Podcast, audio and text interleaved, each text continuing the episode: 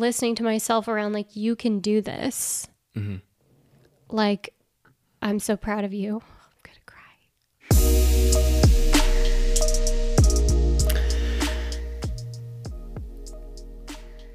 We're back.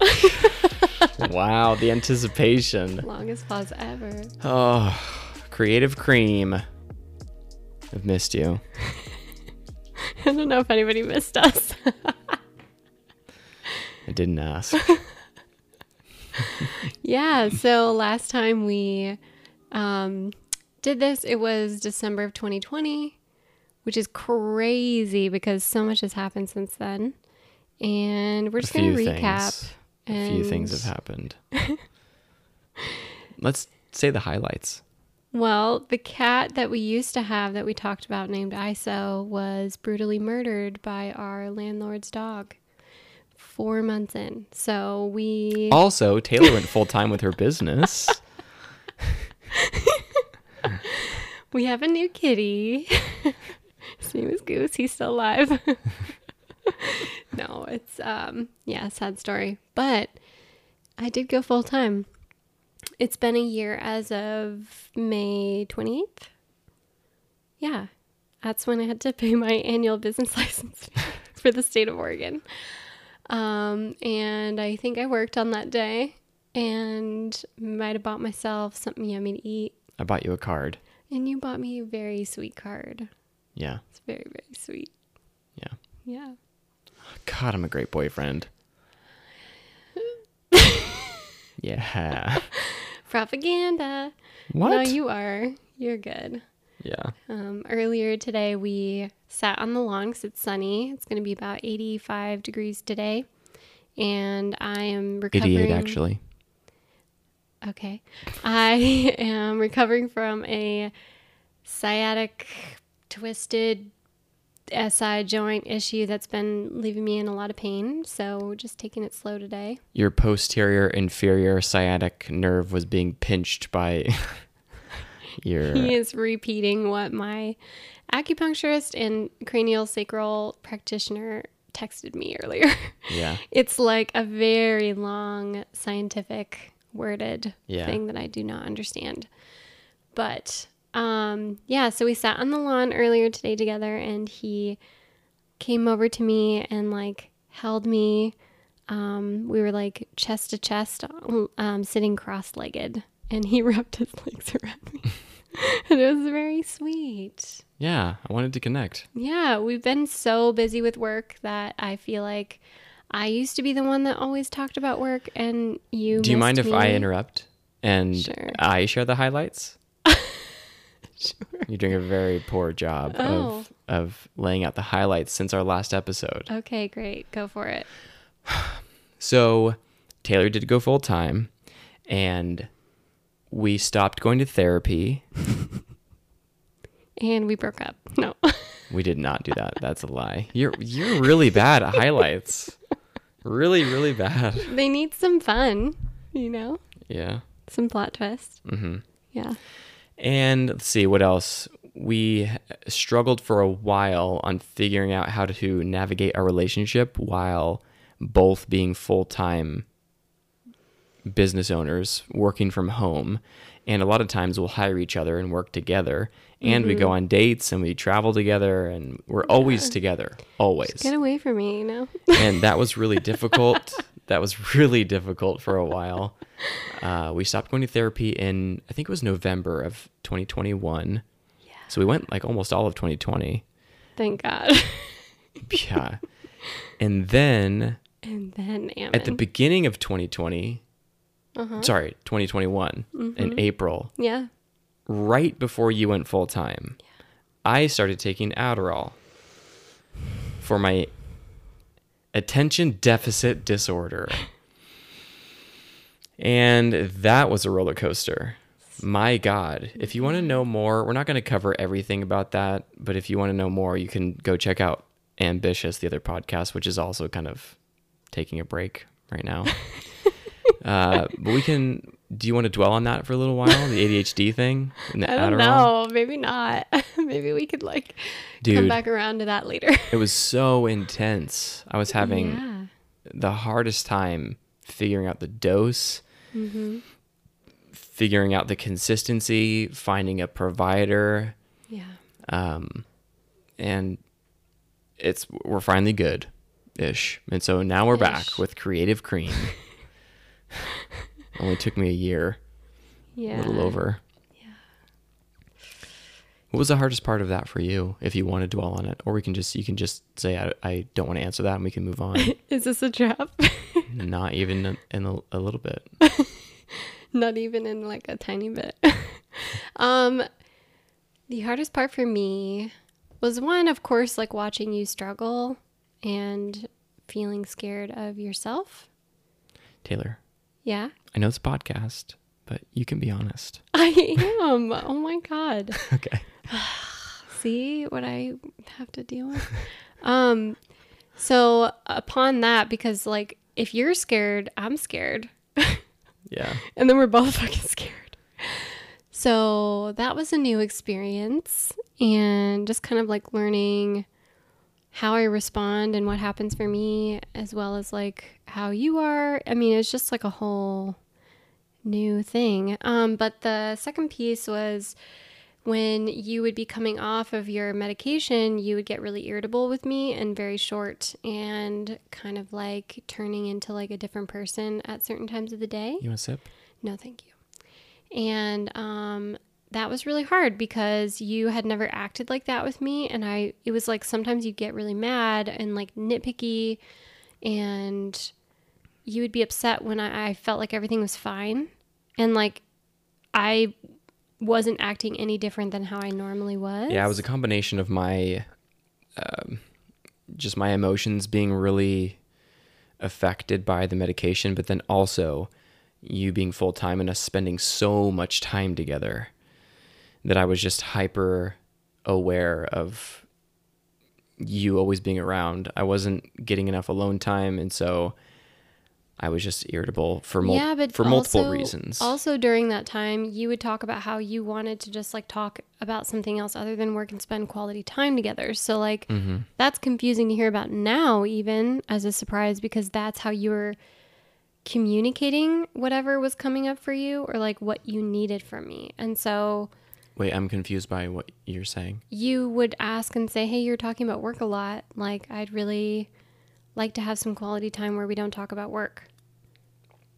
And then you just told me that you, we were spending too much time together, which would, that doesn't make any sense. Oh, well, okay.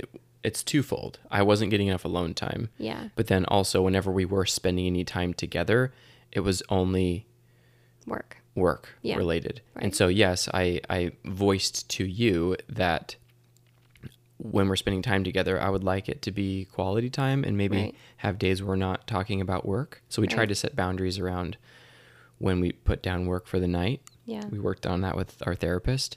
But then uh, I think I remember saying to you that I I needed some alone time. But then also that's not really something that I feel like I need to always say to you because no, it's not just your responsibility. Yeah, exactly. I'll just go do it. I can't do that for you. Right. That's what I'm Yeah. saying. And so yeah. why are you confused? I, it's fine. I got it. Sweet. Um, but yeah, I think that was the hardest thing just because also to with what I'm learning around ADHD and how which symptoms affect you is like how people with ADHD their brains are when you're processing in an argument is very different than someone who's not considered neurodivergent or whatever. And so like there can be a spiral of like really deep dive into something that maybe doesn't necessarily it's like not the best time to talk about it or like sometimes you just need like space Yeah, like if I'm hyper focused on a project I'm doing or or something even like cooking or I'm working on a video edit or I'm trying to pick out my clothes or something and I'm really focused on it or something. And then for example, if I'm making a, a video at my desk, very focused on it, and you will be sitting behind me or doing something in the kitchen and you'll just start telling me a story or asking for my Right. advice or my attention.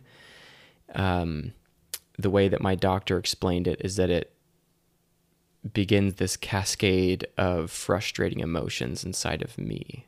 Right, but that's not even what I was talking about. Like oh, sorry. for me, it's like we're already in an uh, an argument or like not an argument because we don't really argue, but it's like a misunderstanding, and we're both feeling unseen or like someone said something that's really confusing, and then like someone's having a hard time following the conversation Uh huh. and then we don't even realize like how we got to where we were which is pretty normal in relationship too. I feel like i hear a lot of couples say that sometimes they're like i don't even know what we're fighting about anymore. But i think with someone who is neurodivergent there's like also the need to like really really process it out because you are hyper focused on whatever's going on in the argument.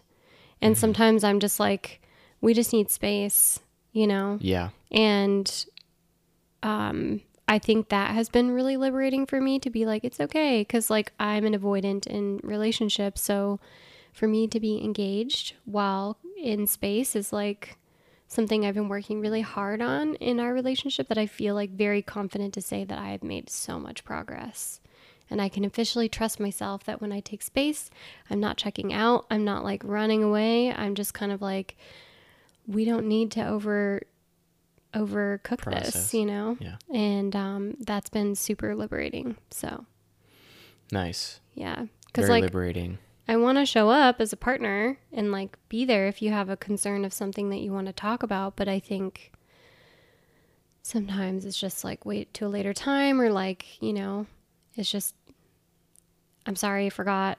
I shouldn't have said that thing or whatever, or I should have waited to talk to you until you were done, or you should have said, hey, I can't talk right now, Yeah. you know? I feel like I've been doing that more lately. Like, Yeah. hold on, give me a minute, or you've been I can't good. talk about this right now. Mm-hmm. And as soon as I say that, Mm. if I can just shed some light into what's happening for me, Mm-hmm. when I make a boundary like that, I uh, pretty much immediately doubt myself and I just get super worried that I hurt your feelings and that you're Oh. going to be angry with me. Hmm. And then it takes me a few minutes to like drop back into what I'm doing because I am like feeling the room for like, Yeah. is she angry? Yeah. Well, I mean, you did that earlier today and it was like totally fine. And I think it'll Yeah. just over time build to where you can trust that that's fine, that I'm going to be consistently okay yeah. in my response. And it's also not your responsibility because, like, I'm human and there might be some times where I might get upset, but like, so fucking what? Tell that bitch to sit down and pipe down. Oh my goodness. There's no swearing on this podcast. You're gonna have to bleep that. but I also um that kind of ties into like what I had to go through today with a client. Mhm. Where you make a boundary with someone because you have like a need that you need to take care of. Mhm. And I was afraid to voice my concern around this session with the client. And I felt like it was best that we rescheduled because of some COVID factors. And they were adamant about us continuing with our scheduled date. And I got in touch with the fact that I was afraid of her response. And not even afraid of like losing the money or disappoint. Like I, it was a valid reason to not do the session on that day, you know? And um like nothing personal at all, just like logistics. And I got to be like, "Oh." And then I talked to her and she was like, you know, deflated like, "Oh god, okay, we're going to reschedule." But she was like super professional, super fine, like and I got the phone and I almost cried. You did cry. I did I did cry if I was honest. Um Hey, just be honest. I am. No. The first time. be honest from the beginning. Yeah, I mean, I'm I'm very squishy today. I'm on my cycle, and so Tell us more about your body. I feel like that was being facetious of you. Fine, I won't talk about my body. No, I love So your body. mean. I'm I'd love to have a whole episode about that. no, This episode is about Taylor's body. no. She has allowed. very silky golden brown hair. That is enough. anyway. She just got a brow lamb. Oh yeah, brow lamb and tint and wax. I'm actually My girl Jamie impressed. from D D and Co Salon. I'm impressed that I uh, was able to that? remember the name of what you did. Wow, good job. yeah. Yeah. Anyway, so ADHD highlights the hardest things that uh, the things that were hardest for me to deal with. The cool things about ADHD, Mm-hmm. talk about some positive things. There's positives. Yeah, is that I think you are super highly creative because of it. Like you can teach yourself really hard skills. You can sit down and be like, I want to learn this thing, go down a rabbit hole, and then like the next day do it and be like pretty good at it. Where like I want to hire like six people. I want to learn from a person who can explain it and show it to me rather than watch a YouTube video. Granted, I watch YouTube videos What makes you think that that ha- has anything to do with ADHD? Um, because you will watch like 20 videos and you will focus on it for like days on a certain subject Mm-hmm. That like I just don't I haven't like seen a lot, you know, I don't know. I mean, I'm not, I haven't dated a lot of creators, but like most people are like, eh, you know, and then you like shoot or whatever and you just like whatever. But you were like, I am going to fucking learn this shit to the core, you know? And it's the same analogy of like, I'd had a jacket for a year and I didn't know about this one pocket. I give you the jacket for five effing minutes and you know about every single function of the jacket. And it's really cool because one, I'll be honest, I do benefit from that. but two, because it's just like it teaches me a lot about how I can be to like really understand something that I can teach myself whatever I want. I just have to be really disciplined. But it is like really hard for my brain and the way that I learn to sit down at a computer and just watch videos all day long. Like it's very it can be very challenging for me. Even if it's not in, even if it's something that's interesting to you. Yep. I literally my brain power I'm like I'm tired now. Hmm. I can do that with stuff that doesn't interest me too, though. Like even if I if it's something that I just need to know. Mm-hmm. Like the other day, I I really needed to know specific details about aspect ratios for video sizing, Mm-hmm. and I don't care about aspect ratios. It's just numbers. Right. But I did like two hours of research, and was able to figure it out. Yeah. What would you have done in that situation? Um, I probably would have done the same thing, but it might have taken me a lot longer. It doesn't mean that I like can't do it and I won't do it. I'm very disciplined So you'd when prefer? I need to be. oh yeah, you're very very disciplined. Yeah, but it takes a lot for me to be like, okay, like there's a lot you don't see under the surface of like what it took me to get to that place where it's like very rigid. I have to have very structured moments where or like I don't know, a system that supports me to like do that, you know? Like you know, with all my food stuff, where when you met me, I wasn't even eating any sugar, no honey, no fruit, like absolutely zero, is because I also never bought it. I never had it around me. I was like, this is not something I'm eating right now. There was like no wiggle. And that's how I had to be with You, that. you did all your own research on diets and nutrition, didn't you? No, I learned from a lot of people around me. So your learning style is you prefer to ask people and have them tell you. Yeah. Oh my God. Yes. And show me. Well, I do that too, just through the internet. I ask Yeah. questions to YouTube, and then I and then Yeah, I but it's find a very person. different to do that with a screen than it is like a living, breathing person who you're engaged with. Well, I think the reason I like to do it on YouTube as opposed to asking a human is because uh, when I ask human beings face to face certain questions, when I need to learn something, human beings typically love to hear themselves talk and they really like to, you know, share as much information because it's satisfying for them. Right. And with YouTube, I can just fast forward and skip around and, and then Right. exit out if I don't like the sound of their voice or the way that they're telling me. mm-hmm. Um, so, like Yeah. a lot of times, uh, you know, I will ask people in person, but then as soon as they give me their answer, I'm like, cool. But then they'll want to keep talking and give me examples, and I'm like, I am super over this. Next, fast Yeah. forward, Yeah. close window. Hmm. um, Yeah. I I don't know. It doesn't bother me as much, but I also don't have ADHD, so that's probably why. I love talking to people uh, about stuff, but just Yeah. maybe not, uh, yeah, like learning from them. Well, yeah, and I feel like sometimes, like, I have little ways of being like steering a conversation that Yeah. can be very much like a hard line or like a very gentle, like, okay, now we're gonna. Oh, and so what you were saying is, you know, like keeping people on track, which Mm-hmm. I feel like you've heard a little bit and gained a little bit from me on that. Mhm. Um, oh, what was that? I think it was just the spring. Oh, I just had to move my mic. Um, Yeah. but I totally get that. And, you know, maybe I'll learn more about that, the benefits of that as time goes on, because I honestly haven't really done like a whole lot. Like, if I have a session that I want to learn how to do better posing with families, I'll definitely do the same thing where I'll kind of skip around and I'll like jump around and pull Yeah. the best from like five different people. Um, but, and I do learn pretty quickly, you know, so I'll skip a lot of things, but You do learn it in a much different way than me, though. Yeah. I I have noticed that you. Uh, um, I, I don't know if this is different, but just what I've observed from you and the way that you learn is that repetition is something that you really need, and um, doing it yourself. yeah. Yeah.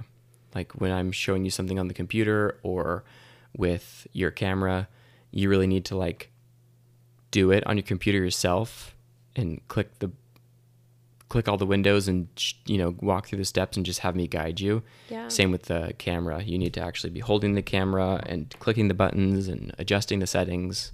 Yeah. You need help with that.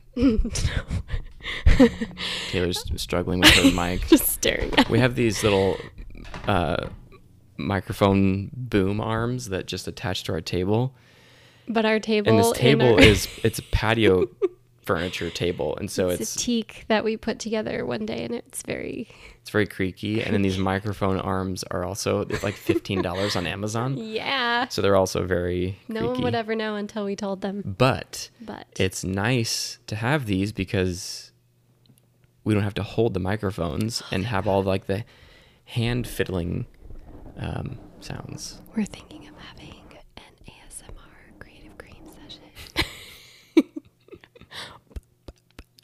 Thank you, thank you for the stickers.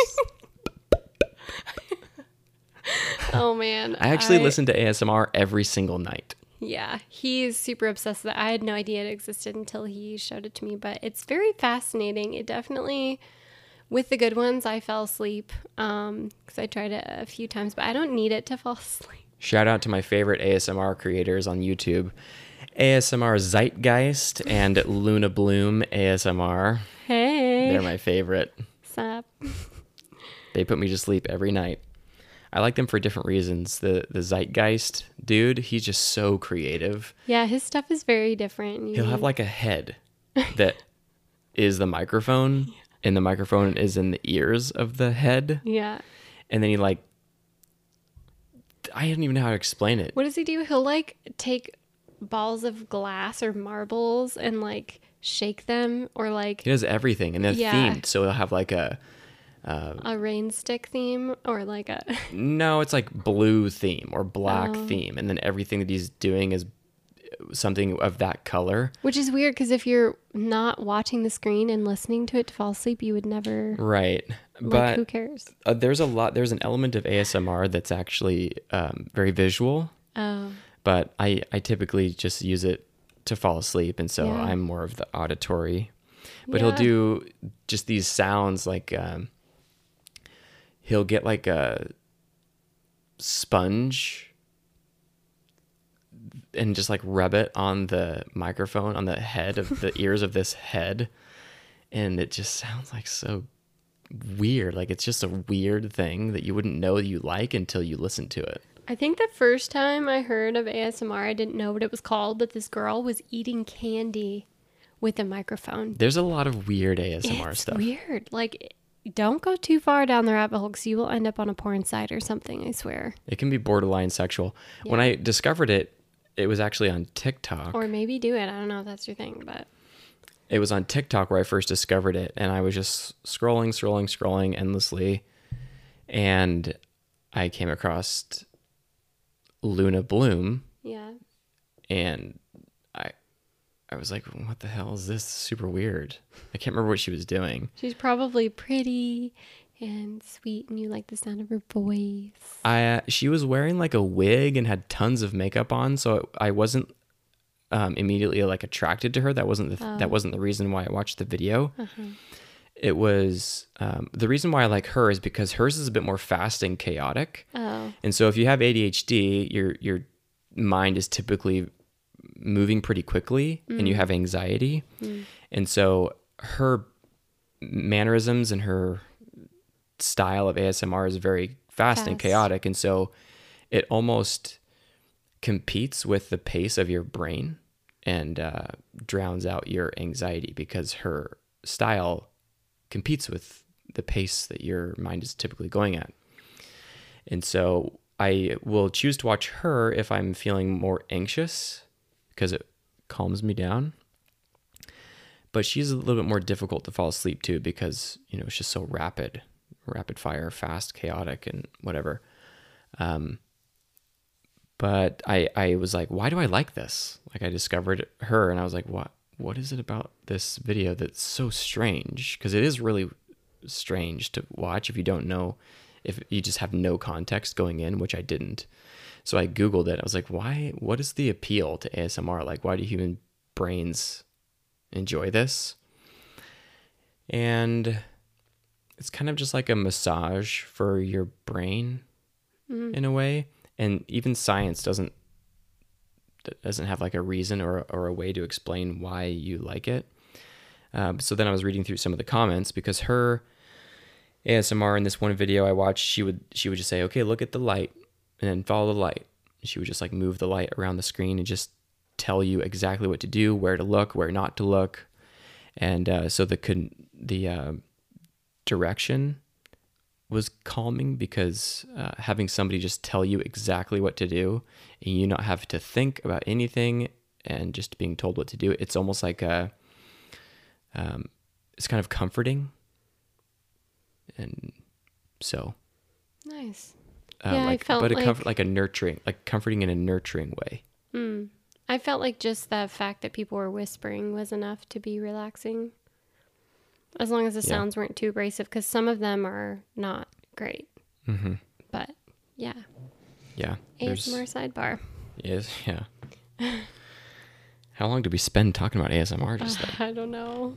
You were talking about my learning style and how it's different from yours. Um, Oh yeah, thanks Before that, for bringing me back on track. Yeah, I mean, I don't know how much more we want to say about that, but yeah, I I learn really well under pressure. I learn really well hands-on. I'm very kinesthetic um, and visual learner, so like I truly learn something when I can make a mistake and know how to fix it. Like on Lightroom or you know, if I can't find a file and then I find it and then I know how to find it, if that ever happens, like, you know, that's kind of, it's like the foolproof way that I learn. And unfortunately, it's not fun sometimes. Mhm. And so I'm trying to like, like pre, pre, um, pre learn or like learn ahead of time before I like make a mistake that I can learn about the mistake before Before you it? make it, yeah. especially in a client session because like i feel like a lot of even you and i like talking yesterday about making contracts like i've been sending out contracts for a year but i'm still changing them. Like i learned yesterday like something i have to add into my client contract that i didn't think that i had to before. Like if i shoot a wedding like are you going to feed me? And like if not then i get this amount of time for a break to eat my own food yeah. and because I had a client who was like, no, we're not going to feed you. And I was like, kind of shocked because I've never had that be a problem. and I'm going to be there for five hours. And I'm like, you know, I. Before you uh, go too far away from this one thing that I was thinking about, when you were talking about the learning style that you do, where you um, prepare uh, before you make the mistakes, Yeah. I was just thinking about that's something where we're different. Is you're really good at asking for help and asking for like hiring mentors so that you can mm-hmm. prevent making mistakes. Mm-hmm. And I typically don't. I just make the mistake and that's how I learn. But I honestly think that, in my opinion, your style of learning in that way is better hmm.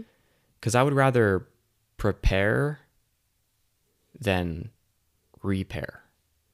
Ooh, good line. Well, I mean, let's be real. I hired two different mentors to tell me the same thing before I went full time because I was terrified. I was very scared. I'd never done anything like this before. And you just don't really know. It's not like you make a product and then people buy it. And then at a certain point of them, you know, in production, you're like, okay, I'm leaving my job because I can't keep up with production. It's like you can't produce until you go full time. And I'm going, I'm part time. But if I quit my part time job, then I'm out of my part time job.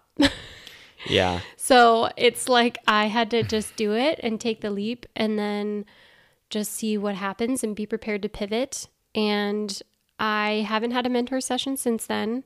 So let's be let's be real. Um, and everything else I've learned through mistake or from you because I ask you a lot of questions. You've mm-hmm. taught me what you know, and it, I learn really easily by just like watching you. Like I learn how to be with people in session sometimes just from watching you and being a second shooter for you or like you know, validate you validate sometimes certain like things that I want to do in my systems and my processes because uh, you're like, yeah, that's normal in the industry or like this is the industry standard or blah blah blah. Where like I haven't had to like do any research. Mm-hmm. So you've helped me a lot in that. Well, I'm happy to help. I have started to uh, just say to you, like, just Google it. You're an adult. You can figure it out yourself.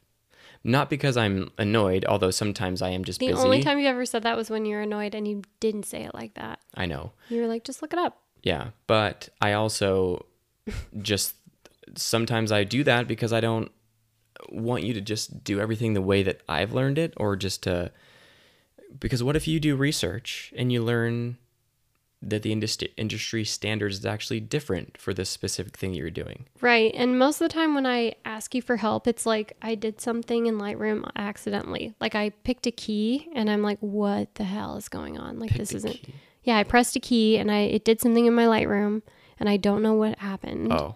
And I'm like, holy shit, I can't edit the rest of the session until I figure this out. And I've like already gone through the basics of like shutting Lightroom down, restarting my computer, and like all the really basic shit. Uh huh. And it's not working. And I've up everything's up to date. Settings are good. Um, and so yeah, that I think that those are the times when I'm like, hey, I could really use your help right now Mm-hmm. you know and like i have been looking up a lot of things on my own and i do understand that method is very helpful for you to like really truly learn it I wonder where that comes from. I wonder if it's just because I have ADHD or. Uh, i can tell you where i've had it in my life my What? stepfather i'd be like how do you spell this word he'd be like go look it up every time yeah, he would that- I never had a tell teacher me. like that who would. Yeah. I would say, "Hey, how do you spell?" Look it up in the dictionary yourself. You can figure it out. Yeah, which is actually, I feel like really helpful because at my last job, I was a part time admin assist for a medical physician who dealt with like all kinds of stuff. And there was a lot of the back end of like the electronic software for the office or whatever. And sometimes I, I'm doing stuff that I, I'm being asked to do things I've never done before, like how to do a PA for this one specific issue for this one client with this one insurance What's a PA? a prior authorization for a specific procedure to make sure that their insurance covers the thing before it happens. It's like hmm. it's one of the most awful things of paperwork that you ever have to fill out. And it's different because you have to send them to like a specific department in a specific hospital. Wait, okay, so back to your point though, before you give us a whole. interest. Well, I just don't need a whole lesson on PAs. Well, I'm just explaining like how awful they are, Yeah. you know, and like how complicated they are that like I'm just kind of like calling around and being like, "Hey, I'm supposed to file this thing. Can you tell me how to do it?" Yeah. And like it's the ability to find the way to It's help empowering yourself. to be able to do that. it's very empowering. I feel like you also do that though because you're very extroverted. And I typically will just look it up myself or ask less questions Mm. in person because I'm more introverted and I just don't want to hear um, I just want to learn something as quickly and concise as possible in a way that it will just be able to stick in my head. See, for me, asking someone is the quick and concise method that I don't have to waste time looking it up, that they can just show me sometimes. So and it's interesting. I very, think the exact opposite. very easy for them to just be like, I don't know. And then for me to be like, moving on to the next person or like whatever, you know? And um, I think it depends on the situation. Like for me in the office, it's like I was the only one working in there for a while because my manager was pregnant and working from home and it was COVID. So it was just like a very different situation. I can't like call her every five So how did you figure out how to do PAs then on your own? Well, I mean, she showed me originally how to do it, but then like there would be just a, a plot twist of Right. something that was like way like next level, you know? And so I would just have to actually call the place that I was trying to send it into, ask them what their paperwork was and how they needed it Yeah. and just be honest like hey i am i am not an ma i am an admin. And y'all gotta tell me what you need. So So why why do you feel like it's faster to ask somebody in person than it is to just look it up? because sometimes i don't even know where to look it up or how. And like you know you put something in google and if you don't have the right words then it pulls up like a million things or it'll pull up the wrong hospital or the wrong test or the wrong whatever Do you so you're uh I'm not making assumptions by the way. I'm just asking. Mm-hmm. Just prefacing. He's about to say something mean no, I just don't want it to come off as mean oh because spit it out if do you feel like if you were more confident in your um like okay how do i phrase it. I think I are you just not confident in your ability to look things up? Or are you do you not trust that the information you're finding on the internet is accurate? Mm, sometimes, but sometimes it's just like, what if the person knows who's sitting near me and I can just like cut it all? yeah. But it seems like in that kind of a situation where you have to like call the hospital or call the clinic and talk to somebody who you don't know as opposed to just like looking it up I mean, it's a very unique situation. There's just not a lot sometimes available online on how to do things. And so, So if, if it was a photography situation Mm-hmm. and you're like, oh my God, like this, I hit this button on Lightroom and I don't know how to fix it. Uh, what makes you think it's faster to ask me? Well, you're usually sitting in the room with me. but what I've learned about you is sometimes with fast keys, like you've taught me how to use like the shortcut stuff, mm-hmm. but like there's been a lot of situations where I've accidentally pressed them. And I'm like, hey, babe, look at this cool new thing I learned on total accident. And I've also learned, which I normally don't use them because, like, who needs that? You know, Yeah. it'll like, oh, I don't know. It'll like search for someone's face. It's the most annoying thing when you press O in Lightroom. I hate it. Press. O? Yeah, don't do it. Oh, okay. don't do it. Um, but no, I've learned, I've also learned like that sometimes when I do that kind of stuff, it just freaks me out that I feel like I lose all my work. So what I actually do now is I save as I go. If it's like a really amazing couple of images, I'm like export that, export it, save it. You know, like if anything were to happen, it's like done. You know, if it's like a masterpiece and it's You should just really use. Lightroom, uh, the cloud version, I know because it, automa- it auto want to saves use to the the. cloud because then I have to relearn how to use it, and it doesn't have the same pros as the classic. Mm. So I'm enjoying it right now, but thank you.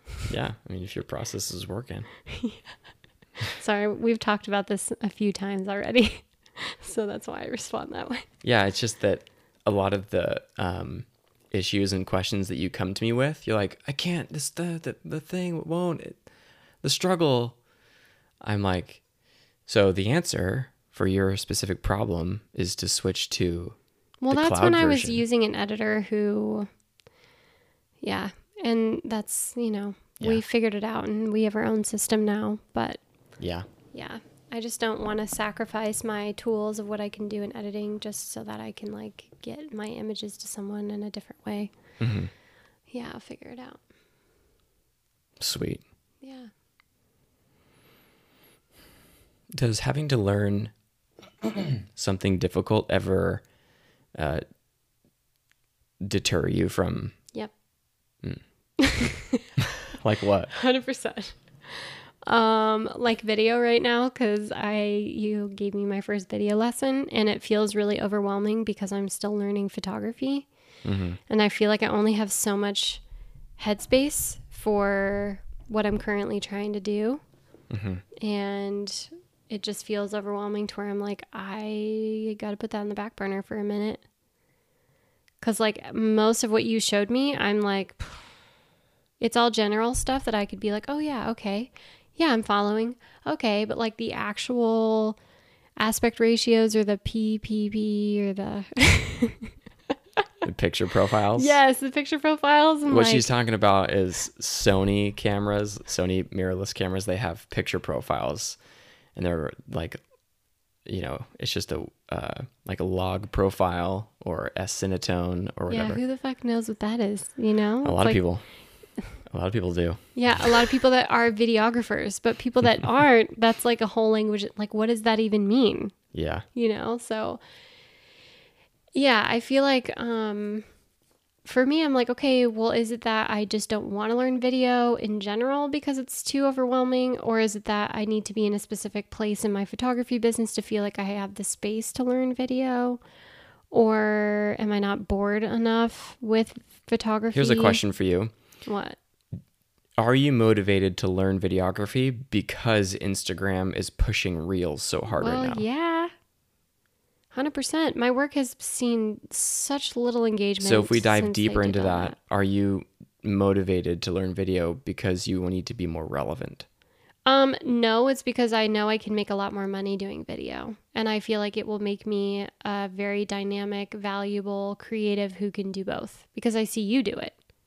And I'm like, I want to have that option because I see the kind of money that you bring in and the kind of creativity you get to have, which I can't in a photo. And that sounds very appealing to me. It's a different way to express emotion with sound, with movement, where, like in photo, if you show movement, it's like a still, like still movement, you know? But like you can be like slow, uh, B roll down, and it can be like really elegant and it's so simple. Some people might argue that photography is actually more difficult than videography Right. because it's just one one two hundredth of a second in time that you have to capture. And granted, yeah, you can shoot at a high frame rate, Right. 11 frames a second, and you know have a higher likely chance of getting the shot. But with video, you just are you know you shoot and you can Yeah, but you always rattle off like all your options to me around like which way to shoot vertical or horizontal and which mode are we shooting for. And then like there's so many aspects like music, there's sound, there's voiceover, there's B roll, there's A roll, there's blah blah blah, you know? And like with photo, it's just like photo. yeah. it is just photo. And like I know it can be more I totally understand the controversy controversial like, you know, perspective on which is more difficult. But like for me to have so many moving parts is overwhelming. And that's just how I work. You know, like I feel like a photo within itself is overwhelming, but like I'm very detail oriented. So like Yeah, but I, I feel like you're speaking from a perspective of you are good at photography, you understand it, and you don't understand videography yet. well sure. And so I wonder what you would say if you were good at both, because I'm good at both, and I would honestly rather film a wedding than take photos of it because it's easier for me to capture mm. more Yeah. and and produce a better product and feel more confident about the deliverables with video than it is for me with photos mm. because lighting is more challenging for me with photos mm. Editing is a bit more challenging i get a lot more bored when i'm editing photos Yeah. and i can't add any music to a mm-hmm. photo mm-hmm. and yeah it's harder for me to pick like oh do i want this image or this image i, I could just deliver both but i don't want to deliver both because i'm trying to you know Not whatever over deliver. yeah so then Yeah. i have to trim it down and with video i can just add everything Yeah. Yeah. I mean, maybe my perspective will change, but as of now, that's kind of how I feel about it. I have more I have more freedom and flexibility and options Yeah. with video. I mean, I do feel like I have to be very on when I do photos. Like, I bring lint rollers to every session now. I if you it's a are a massive perfectionist. yeah, and if they have like little strings, I now bring scissors. And if they have like, if I know it's going to be a big dress shoot, I'll I've haven't gotten it yet, but dress tape. You know, there's like little things that you have, and like if we're shooting in a studio, I'm like assessing every little thing on the floor, every wrinkle in the bed, like Yeah. there's props I don't like. I don't like how they're facing this way. Like, what are the colors doing? It's like such a thing. And people have uh, really enjoyed that about me when they see me work now. That's something they really love about my style because they feel really taken care of. That I'm considering every single detail. Yeah, it's nice from a client's perspective to have Yeah. a photographer that's very meticulous. Yeah, and you know, I'm also super tired afterwards because of it. Um, granted, I've learned some skills in Lightroom that can help me like edit things out, like a light switch, which I, ugh, if I can help it, let's just cover it now. You know, that's kind of like where my mindset has gone. I'm like less in post, like let's just deal with it now Yeah. Because it makes my post process faster and they get their images faster and it's more inspiring because if they aren't then it takes me longer to do them and then it's just like well i've been looking at the same Have images you for ever weeks have you ever tried setting your white because you typically shoot an auto white balance? Is that right? um yeah it depends on the situation sometimes i'll change it but for most of the time i shoot on auto Have you ever tried doing a photo shoot um like all the way through with having your white balance set to just like cloudy or something? Mm-hmm. Really? yeah i've done that How, how, does it speed up your workflow or does it make it more difficult?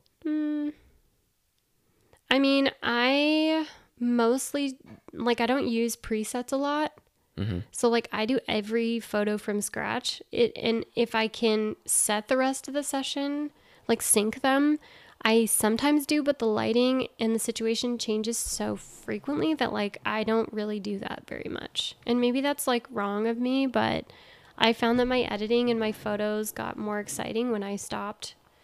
Using presets. Yeah, because I learned so much more about how I want to shoot and like what it would take for me to accomplish a certain look.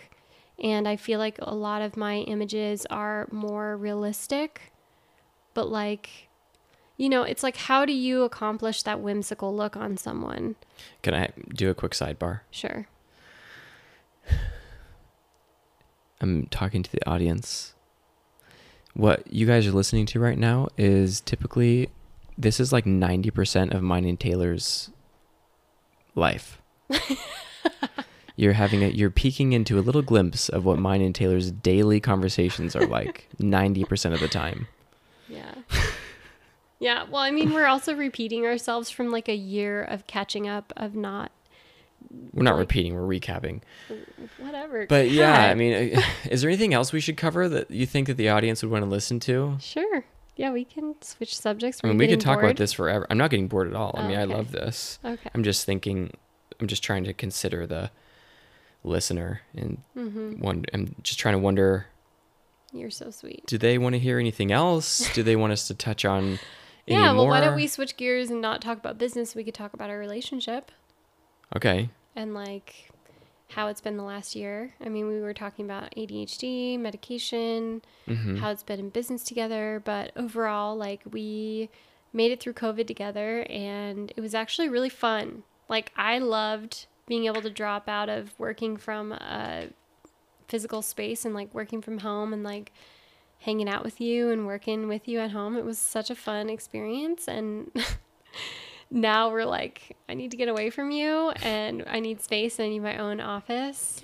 it's not all just because we want to get away from each other, although space is always nice and healthy and necessary. Yeah, right. um, it's just because our house is so cluttered with stuff. Like our our apartment isn't that big.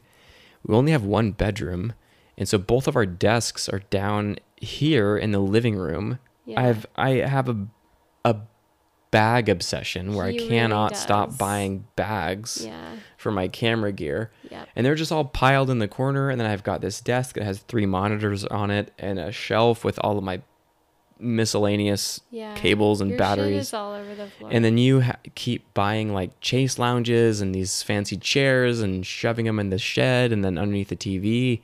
And then you have all these like backdrops and yeah, well, those um, things. I'm, I, my I tone just- is very loving, by the way. Whatever.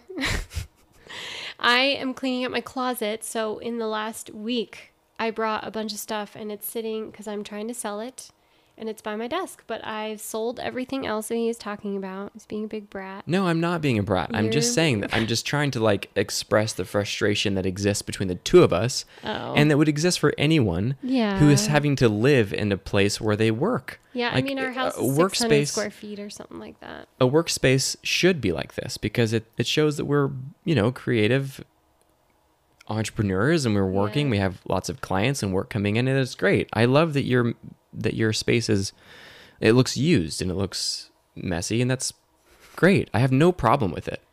Sorry, I called you a brat. It's okay. I can be a brat sometimes. yes, I can do. But if we just had office spaces away from our home, it would really help to help with the boundary of like, okay, now I'm home. I can really drop into being home. Yeah. And then if I get an email from a client, I'm at home and I'm not going to be tempted to jump up and just start working because my desk is, you know, eight feet away from me. And it would open up a lot of real estate because, as you said, our house is like pretty small. So we could actually maybe buy a dining room table and uh, it wouldn't feel so cluttered in here. And Yeah. It would be very helpful and useful. It's just finances and availability of studio space and what works for us because we're pretty picky. Yeah. I mean, I've been looking for a studio space for like four or five months now. The only thing that really bothers me about uh, your stuff is when you leave your computer on the couch Right. all night. Yep. That's it. Everything else is fine. Yeah. I love it. Yeah. We're working it out. But I feel like we have done really well through all of the challenges of the last two years. I mean, we got together and then it was like a few months later, COVID started. Yeah. So, We have a question. sure. When I just said that thing about the computer, Mm-hmm. you you responded in a way of like, uh, like I know, Ammon, I know Yeah. that. Because I- we have been hashing that out for like. Right, but that's not the reason why I said it. The reason the why reason is why you said it? the reason I said it is to inform the audience of something that Oh. we're something that bothers me. Mm. It wasn't to like try and tell you something I thought you didn't know. No, Or to that I rehash think it. you want to rehash it in no, front of you. I'm not trying to rehash it. I'm like, what the hell? no, Like, I'm just I know. I'm recapping of the things that we've been working through in our relationship. Oh, God. I could tell the way that you responded. It was like, I know, Ammon. I know that that bothers you. Don't bring it up. I'm not trying to bring it up to rehash it. I'm just trying to All right. include the audience into an honest thing that that we've talked about in the past. Mm-hmm. Yeah. Yeah. But we have been doing really good in our relationship. It's been a challenge, um, but yeah, we, we're doing really good. I think. Yeah. I think we, right now, the current state is that we both are working a lot, and I think you're working more than me.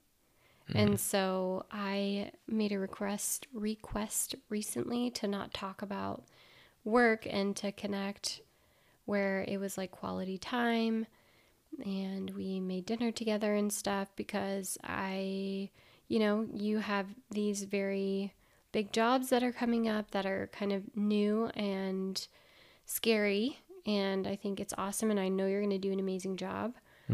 Um, but you've been hyper focusing on like how to prepare for that and also you're trying to get a new car. And You made a that's been- request. Didn't you make a request for me to stop talking about e-bikes and Onewheels? Yes. Well, I just wanted a break. I wanted to talk about something else for one day where like Yeah. we weren't weighing out the options of like which was better and what to spend your money on because I'm over here just like really trying to create space to have balance around my talking about work and Yeah. like really prioritizing us connecting and connecting with myself because I'm getting to a point where I know I will be burnt out if I don't do that. And I feel just like easily swept up in like what you're saying and it gives me anxiety and it's not anything that has to do with me and I like can't even hear about it sometimes because it's really overwhelming for me because you keep talking about it. Why does r- repetitive conversation around a topic overwhelm you? Because mm, it feels like it just gets stagnant, that there's no movement. And stagnation is overwhelming to you? I don't want to be stagnant. It's Yeah. not overwhelming. I just don't want to be there. So are when I keep talking about it, are you just do you get frustrated because you're like just make a decision? Yes. Mm. Yes. Yeah. And I understand your process of how you need to come to that. And I really want to honor that. hmm But it's hard because sometimes I just want to know how Ammon's doing and like connect with you in a different way where we have fun. Because we go through spaces of like not having fun because we're working so hard. And then I don't know how to have fun anymore. and it takes so much energy to like connect back in with myself and like I feel super drained with like really basic things with my clients Yeah. and I have no creative energy for collaborations, which is like I feel like my lifeblood for my creative energy because yeah, I do explore creativity with my clients, but like they have a vision that they're hiring me to fulfill. And I have a choice whether I say yes to them as my client or not. And not everyone can fulfill the creative ideas that I have in my head, nor are they interested in like using lash glue to put pressed flowers all over their face and pose for me in these really funky editorial, you know, weird poses. So it's like, pay me to do this for you. I have this idea. One day that will happen, but right now I am doing that on the side. Looking for friends that I know that have really nice jaws. Jawlines like, wow, you have really nice jawline. Will you model for me? Yeah. Um, so yeah, I feel So like when we talk about something over and over and you feel the stagnation and we're talking about work too much, that interferes with your ability to be creative. well, it's just tiring. Over and over and over and I feel like kind of just like, wow, maybe you should just pick. Maybe you need to like experience one of them first before you can like cuz you can't always figure it out with your mind. Like you have to go and have the experience. That's why I'm a very hands-on person where I learn better experientially. hmm it really sinks in. Like the body has so much more wisdom to me than the mind most of the time that like I go with my intuition more than my mind sometimes and I don't know, most of the time it's pretty right on. Yeah. And sometimes I just don't know. So I do some research, you know? But like Yeah. That's kind of where that comes from for me where I'm like just pick one. You can sell it. Just pick one. You can sell it. Like try it. It might be fun. Try it. It's fun to figure out like what you like and you can't figure that out unless you try like a bunch of different things. Braden said to me the other day because I was talking to him about Onewheels and bikes and stuff, and he was Yeah. like, "Life's too short to be indecisive. Just, just do it. Yeah. Just pick it." Well, I feel like for you, and I say this with a kind tone, is that you overthink things a lot. hmm And I feel like sometimes that process in itself is a procrastination because you don't know what decision to make because there's anxiety of making the wrong choice. What does that even mean, though, to overthink something?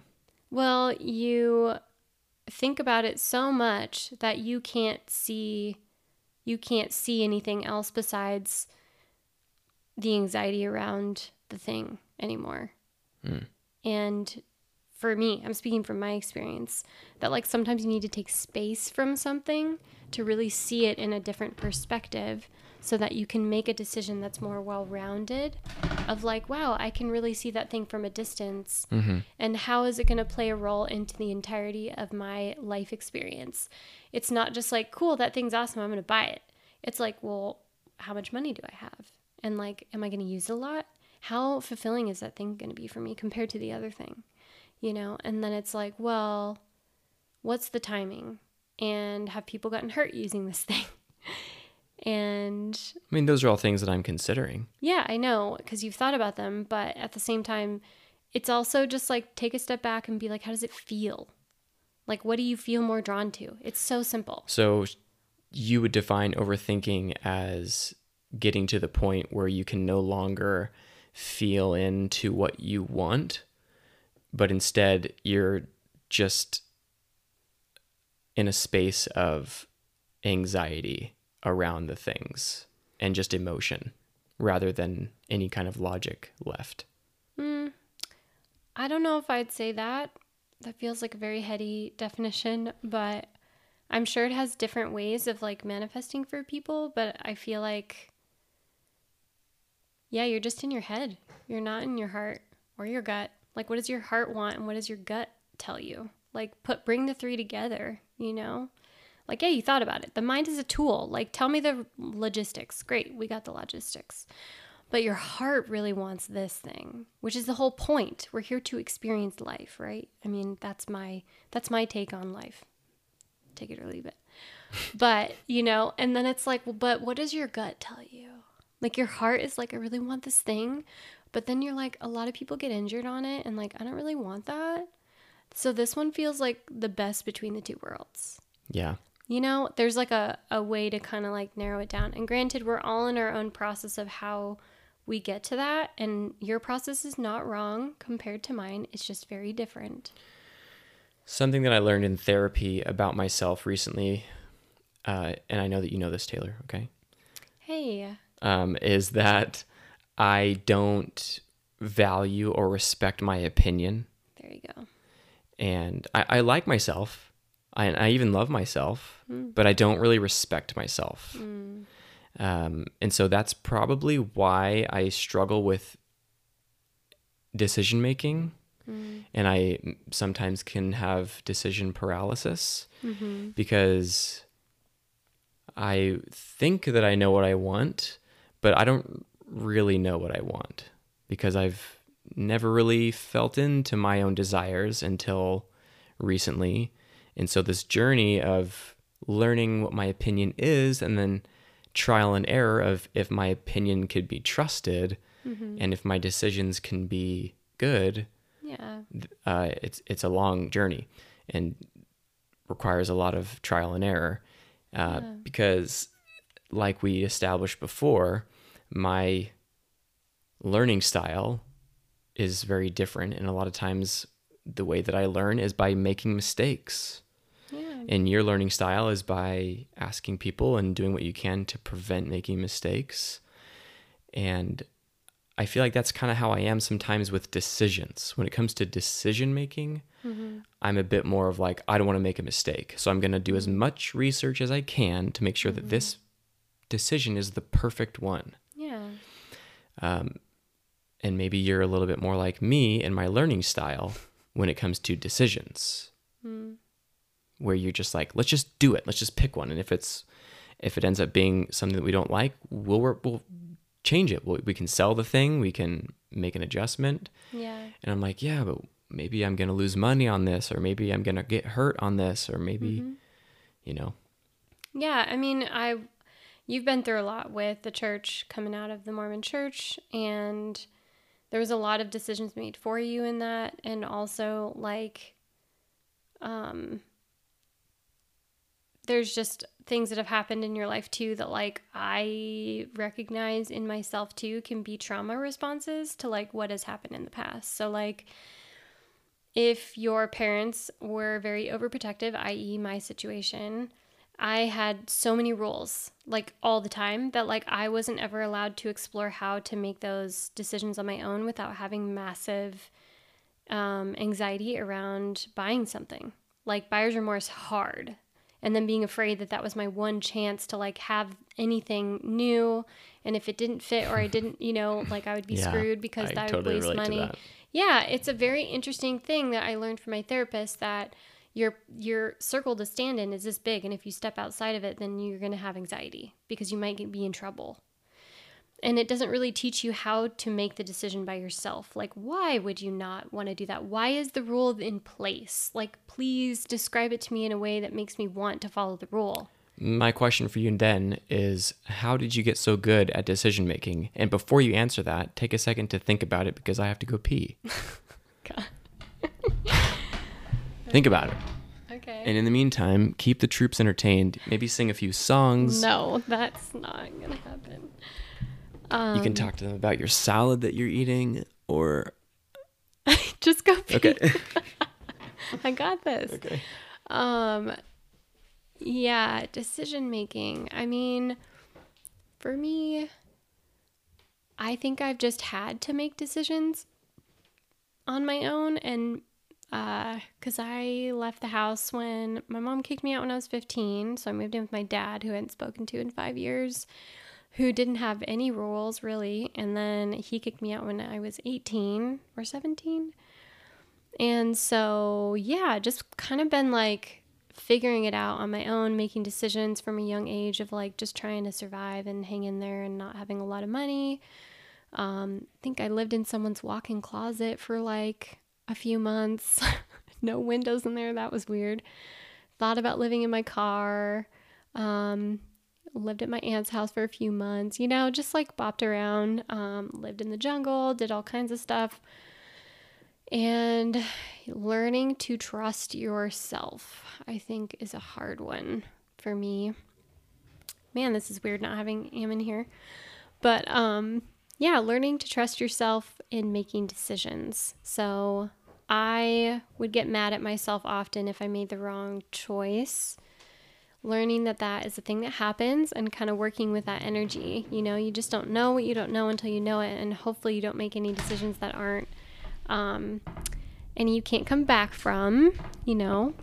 Uh, I see a therapist every three weeks, and I've been seeing her for years now because I really need that support because I don't have parents that I can talk to about stuff, nor do I have any elders um, like a grandma who I would take advice from or anybody in my family for that matter. So, um, And this episode is brought to you by BetterHelp. Have you ever struggled with depression or suicidal thoughts? You can get help and he's back. from BetterHelp. He's gonna make everybody laugh. I just wanted to take a second to thank our sponsor. So what I was telling people is that you just my upbringing has made it so I've had to make a lot of decisions from a young age. Mm-hmm.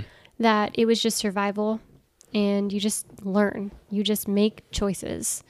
Sometimes you get mad at yourself for making those choices, but you have to learn how to make your peace with that as well. Like when I joined the cult in my 20s, I was super super mad at myself for being had or whatever, for being taken advantage of in the like I'm gonna, you know, give you all of my money and life essence is like I'm working so hard. I'm paying you rent. I'm paying for stuff. I'm doing everything you ask. And I'm giving away years of my time for something that I kind of like regret, you know? Because, like, what the hell was that? You know? Yeah. That was a lot to like be like, wow. Okay, I learned a lot about myself in a hard way. Like, I will never do that again. Yeah, Taylor joined a cult in her 20s. Yeah, Yeah, we're not going to talk about that anymore. But it was not a great experience, and I probably still have some healing to do. Like, I've met other people who have left and come to me and been like, whoa, I just left. Or, oh my God, I totally get it now. Because I talked to them and I was like, hey, this is what's going on. I'm Isn't leaving. it crazy how like humans can get on board with the craziest shit? Yeah, anybody can hallucinate anything they want. And it's just like all a belief. And The level of rationalization and justification that we Yeah. do as human beings in our minds in order to fulfill a need, to fit into, you know, whatever it is, to make Yeah. sense of the world or to justify an action that we want to do is is insane. yeah, I it's kind of depressing. I don't really want to talk about Okay. Yeah. But yeah, it's really fucked up and it's very depressing and it's wild. And it's like, how could it be for like a good thing? Like, you know, I'm sure there's been so many aspects that it's it's worked out for the better and there's been like positive things that have come from like your ability to think outside of the box, your imagination, the art that we have in the world, the ways that we help one another, the inventions that help people, you know, have a better quality of life. Like there's so many things. So I'm going to leave it at that. But yeah. And, you know, I think we're built differently with our decision making if I like come back to that. You and I? Yeah, like people in general. Um, and I think I have done a lot of work around consciously listening to my intuition hmm. because I really value that. So, like, if you break down the do you love yourself? Do you like yourself? Do you respect yourself? I very much respect myself for what I have gone through. Do I like myself? I I think I like myself most of the time. I mean, sometimes I don't. Do you love yourself? But do I love myself? That is the biggest question. And Really? I struggle with that a lot. Wow. Yeah. Yeah, I mean it kind of makes sense with my upbringing too with all that I've been through like having parents where you have like really deep abandonment or and or betrayal happen with both of them. It's like so deep. Yeah. So like the core of my, you know, core relationships growing up, having to like deal with the things that are playing out still from that as an adult and realizing that like everything is around self-love for me. I mean, look at what I do for work. Yeah. I'm here hyping people up around their their journey around their self-love for their boudoir sessions and like you know, people who are nervous who have never shot a professional like photo shoot before, I'm like, I got you. Like you're amazing. We're going to help you. I I hear you hyping up women, celebrating women and men in your mm-hmm. job, taking pictures of them celebrating their body, encouraging them to be nice to their bodies. I, uh, to be honest, don't see you doing that to yourself as much as you probably deserve, as as you undoubtedly deserve. Um, why? Why is that? as I'm bleeding and recovering from this SI thing. Um, well, I mean, it's you're the one that actually hears about all of my internal process. No one else really does. Yeah. So it's probably pretty intense for you. I, mean, think it's that what so I so common, Taylor. You're not alone. I, didn't, I don't mean to like put you on the spot and be like you're the only person that struggles with this. Like no, I, so I know common. I'm not the only one. That's why like I connect really well with other people who Mm-hmm. do. And they say like if you if you feel like your thing in this path is to learn joy, like you're going to you're to learn how it is to struggle with depression. Like, you know, it's like if you my gift as a kid has been encouragement, I felt like. So I've been told like it's just kind of like my natural like thing to like encourage people. Mm-hmm. And to learn how to do that for myself, like that's the journey to Ah. pull it inward to like encourage myself where like listening to myself around like you can do this. Mm-hmm. Like I'm so proud of you. I'm going to cry. Mm-hmm. It's okay. Um Yeah, it's been it's been really really challenging. You know, like I feel I feel like a lot of my like survival has been based around how capable I am as like a person to like meet my own needs and there's definitely been like hyper independence there. And it's been like birthed from like a reason, you know, it's not like I enjoyed being like very alone. It's okay. Have Kleenex by me. Um and I didn't even realize it because I feel like before you came into my life, like I was like, okay, this is it. And like maybe someone will come along where I feel like safe and supported, but like right now, like I'm just trying to like have some joy. It sounds like you um, are really good at hyping people up, and you do it a lot, and you encourage others because it's what you have always wanted from someone else for yourself. Because you never have really had that. Yeah. You need yourself a cheerleader. Well, I feel like, yeah, you really hit home. Sorry, everyone. Not sorry. Um, I feel like shout out to Rachel Lee in Florida and Derek and Phoenix and Griffin and Luna. Um, and oh my god, what's his name? The other dog, Lobo. Sorry. that family, um, my besties, uh, and my new friend Summer, friends Summer and Cody, and Rachel Beth and Derek Kamiker. I'm just gonna say who they are. Um, there's been like some people who have I've gotten closer to in the last like couple years that have really been there for me. And granted, there's there's so many other like friends that I have too that have been there for me. Um, but like it it means so much to me. Like it's so insane like how that feels. And it's really hard to receive. What is the type of encouragement that these people that you just all shouted out, what's the specific type of encouragement that they give you that means so much? Like what does it look like? Is there a is there an element to it that is different than other types of encouragement you get? Well, I think these people are just more, they're closer to me in my life, that they know when I'm confronted with something that I feel really scared to do, that I feel really like stressed out about. I have anxiety, like I feel incapable, like I'm I doubt myself and my skills. And then they come at me with like, "Do you know like what you do? Mm-hmm. Do you know how good you are? Do you know what I see?" And it's really really helpful for me. Like I need that. And you actually have done that for me from the beginning.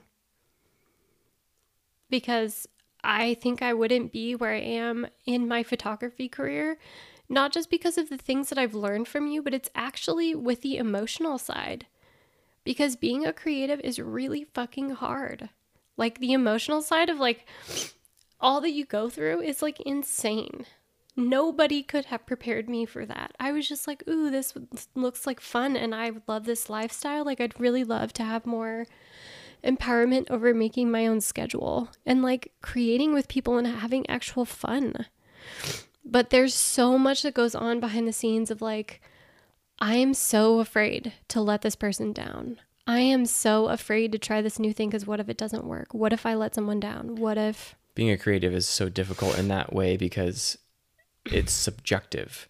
And yeah. in order to create something for somebody that where they're paying you to do it or even collaborating can be stressful. You just have to like okay, uh, my idea of what would look good here might be different than yours, but yeah. because you're paying me, your ideas trump mine just by the nature of, uh, you know, money trading hands. yeah.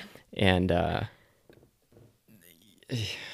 that part of being a creative is really hard. Well, that's where, like, for me, I always bring a creative idea to a session with someone because they hired me for what they see, what I've done. From Obviously, your portfolio online. Yeah, and that's the best stuff. And sometimes it's actually a lot of my collaborative sessions because it's like where I get to really truly express myself. So they hire me for that.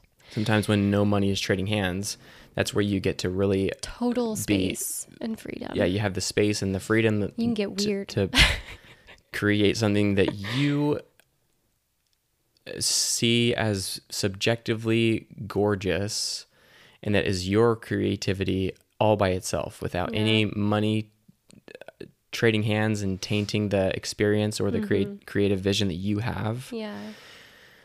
The ultimate goal is to have that freedom all the time. That's it right there. To get paid to do that without the creative input from anybody else. Yeah. Although sometimes the creative input from other people can be oh yeah can, can create uh, can open your eyes to new subjective beauty and creativity. Well, I think that is actually truly the most fulfilling part of it is when both people it's like the perfect blend and balance of like creative minds coming together and creating the same vision together and it's like so amazing. The hard part of that though is in the beginning because yes, you're trying to chase that, but you're so strapped for cash that you just have to kind of chase the money. Like, okay, this yeah. client, I don't really feel like we blend well together, and it's not really the type of creativity that I would like, but they're paying me a lot of money, so I'll just do it. because it's like a stepping stone to have the the freedom and flexibility, the you know the cur- the financial freedom to say no to certain clients where I don't want to work with you, no hard feelings. It's just not the the industry that I find that I'm the, a good fit for. inspired by Yes, yeah i mean you. i'm finally getting to a place where i'm like saying no to specific sessions like newborn sessions i'm like i'm not a newborn photographer there are so many other people that do it really well in this valley i don't have all the swaddles and the cute things and it's just not my jam but i will i had someone ask me if i would help her be a second shooter and assist and i was like sure. But like i don't you know that's just not it right now. Maybe it will be one day but like not right now. But there's always going to be, no matter how rich you get, there's always going to be a client that comes at you with an offer financially that you're going to take. Even though you could say no, you you don't because it's it's you know, just it's too much money. You you get you know, I don't know how to I mean, is that true? We It's don't know. true. We don't know. I don't think that it's true. I, I'm just saying what I'm trying to say is that there's always going to be uh somebody out there who offers you money for a job that you are tempted to take. Hmm. Even if creatively you don't want to do it, financially you're really tempted to take it. yeah. And uh, you know, just it's like integrity. Which which do you value more? Yeah. Yeah. And sometimes, you know, I feel like it's totally fine to take jobs like that when and if you need, because maybe there's a different aspect of like what you're going to learn how to do. Maybe it's a different type of client that you just want to like learn how it is to be with that type of client. You slide that closer to your mouth. Oh, sure. Um, you know, maybe it's like in a cool place and you just want to shoot there. Yeah. You know, it's like whatever aspect is totally fine. And you do what you got to do and you do what you want to do. And that's the beauty of this. But I. How did this get started? Well, before we figure that out, I was just going to add that there is a tipping point where, uh, like, economically, you can fund your life, you can pay all of your bills, but maybe you want to make a little bit more money because you want to buy a new Subaru. And I.e., Ammon right now. yeah. And, um, you know, I don't have to take that job, but I, I want to because of a financial goal or a thing that I want to buy. Yeah. Um, but once you strike that, once you find that tipping point and it, and it tips over to where you have the financial freedom to just select the job simply because of creativity, mm-hmm. that's a good feeling. Yeah. It's And the best. I think that every human being, whether you own your own business or you don't, that's fine. But mm-hmm. to do something that's creative, that's like what human beings, in my opinion, find the most satisfaction Yeah. in is just to be able to be creative in some way, even if it's something that you don't share with the world. Yeah. You don't have to do that. You don't have to share it with anybody. Yeah. It can be just for you. But there's so much satisfaction in creating. Yeah. I mean, someone very close to me told me I was not very creative at one point. So look at me now. And It's so subjective. It's so subjective. So if anybody ever tells you that, just ignore them and go on with your creating and see what happens and see where it takes you. As long as it's fulfilling for you, that is all that matters. And it doesn't creativity can look it, it can look in sorry. I'm getting ahead of myself. It doesn't have to be like painting or photography. Yeah. It can literally be I created a family. Yeah. just I made a child. That's creative. And then you can get creative in the ways that you parent your child. If you have a kid that's really um, challenging to raise because of X, Y, and Z, what's a way that you can get through to them? Find a creative way to parent that child. And it might be different than the way that you parent a different child or uh, when other people see you parenting that kid, they might say, I wouldn't do that. Yeah. But it's not your kid. Yeah, it's also like therapy. There's so many creative techniques to like get into the heart and the meat of what you're trying to process and different modalities of healing acupuncture cranial massage like they all are creative ways to like Yeah. heal and the list goes on like it could be anything How do you have such, from my perspective, you have a lot of confidence in your creativity. Mm. How do you how, how do you have that? what how did you develop so much confidence in your creativity? i mean what is what else is there to do but like be like this is my idea and i want to try it Well, aren't you ever affected or influenced by other people saying to you, "I don't like that"? Yeah, when I did the lavender monochrome session, I'm sure there was people that were like talking some mad shit. or, you know, I had a client that was like I'm not feeling it. And we didn't do her- we did a boudoir session together separately, but the, she wasn't into the purple. And I was like, "Great. I am so happy that you told me what you wanted." And I will open that up for someone else. I just want people to do what they want. And there's always someone who's going to enjoy your creativity, I feel like. What I just kind of you bounce, I guess, like bank on that. how would you describe the feeling of when you think of a creative idea like this uh, this idea you mentioned earlier about The floral pressed flowers thing. yeah using lash glue to Yeah. put leaves on people's faces Uh huh. how would you describe the feeling of you think of this idea this really, Yeah. really creative idea and then you put it out there Yeah. for uh, somebody to buy into it and, Yeah. and participate and then they do and they love it Mm-hmm. how would you describe that feeling of this this creative baby that you conceived and birthed and put out into, into the world and other people receive it and they celebrate it and they pay you for it how what how would you describe that It's seriously unmatched. Like,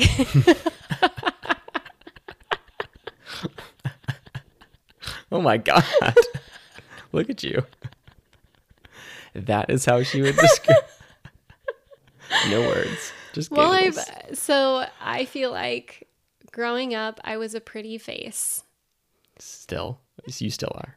Right. But like that's all that I was. I was a pretty person. That was a lot of the compliments I got. And I know it's going to sound kind of arrogant, but like I felt like that that was all that people saw.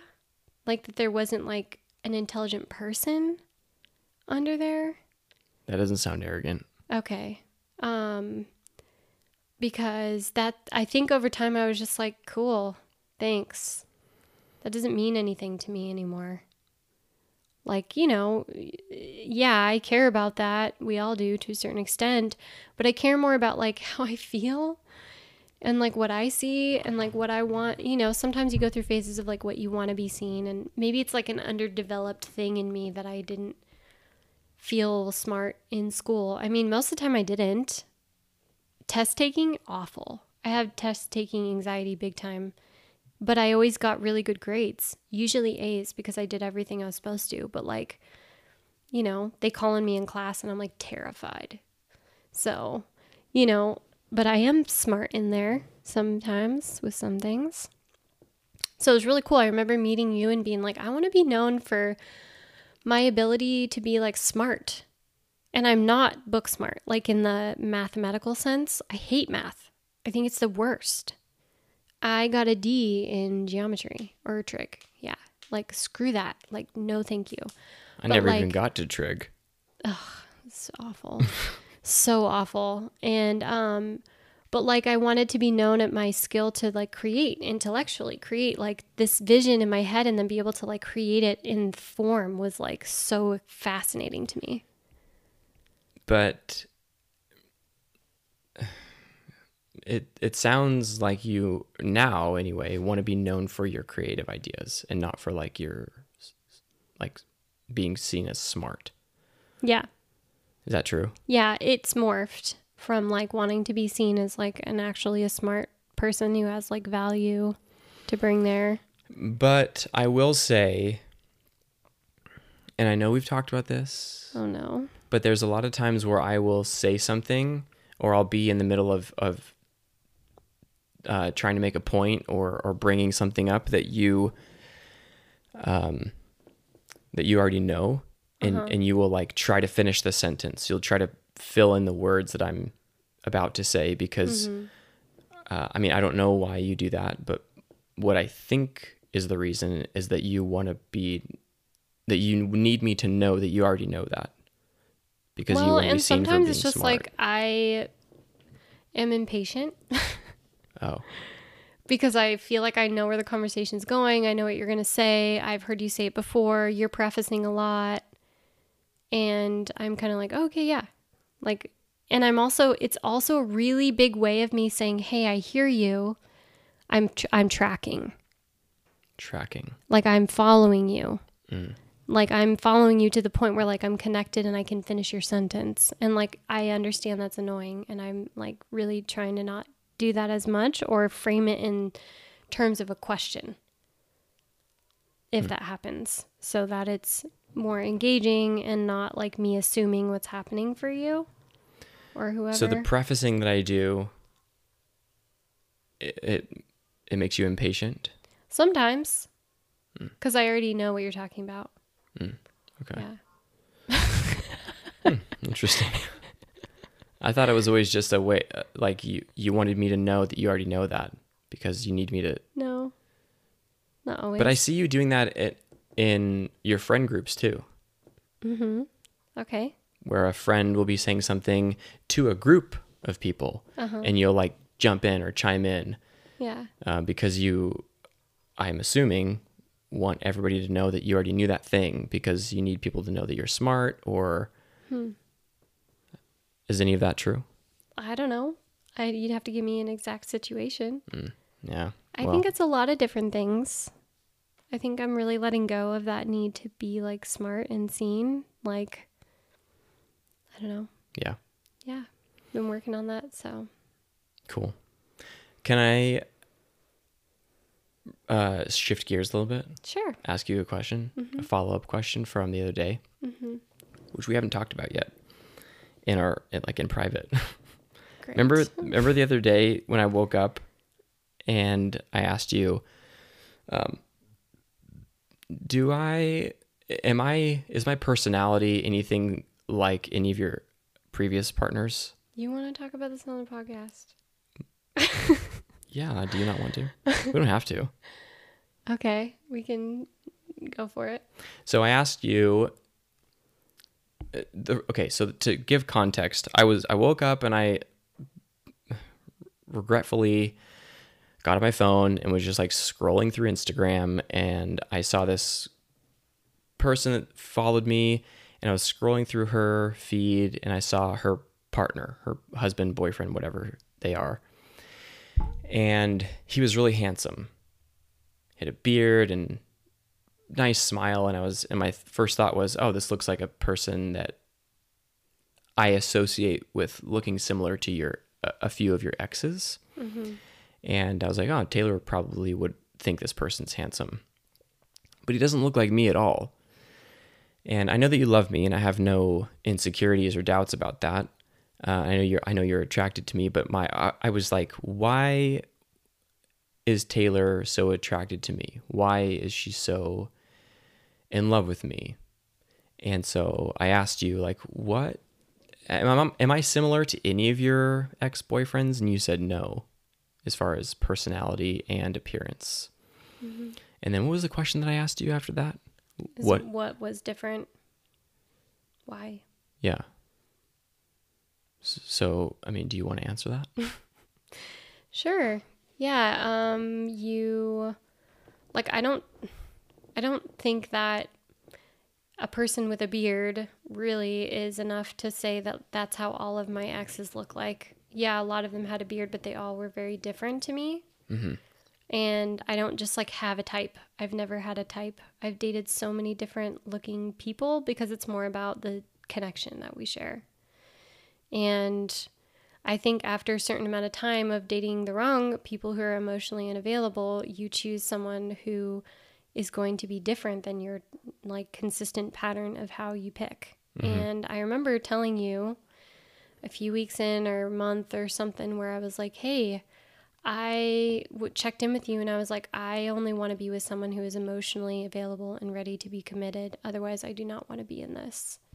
And I was like, I'm fine with whatever you decide, but I want to know now because I don't want to get emotionally tied to you if this is not going to be a healthy thing for me. And you decided to do it. Granted, you were just getting out of a divorce and you were like kind of seeing this other person. It was like getting kind of messy. And so that was kind of where that conversation came from. And I was just like, I am done picking un- un- emotionally unavailable people, which meant that I was also doing work on my me being emotionally unavailable. I was ready to like be available Mm-hmm. for that. And like I was like that's what I want. And I'm ready to make some boundaries because I that's just I had said no to the man before you for that reason. And there was some other practicalities, but I was like, no, this is not tempting, but no, we're not going to go there. And um uh, yeah, you are a l- very emotional in a way that like you express that more than most men that I've been with and you communicate a lot more. And that was very appealing to me. Arguably, maybe too much. Yes, I mean you're an anxious attachment and I'm avoidant, so like kind of figuring out how to mesh those things together.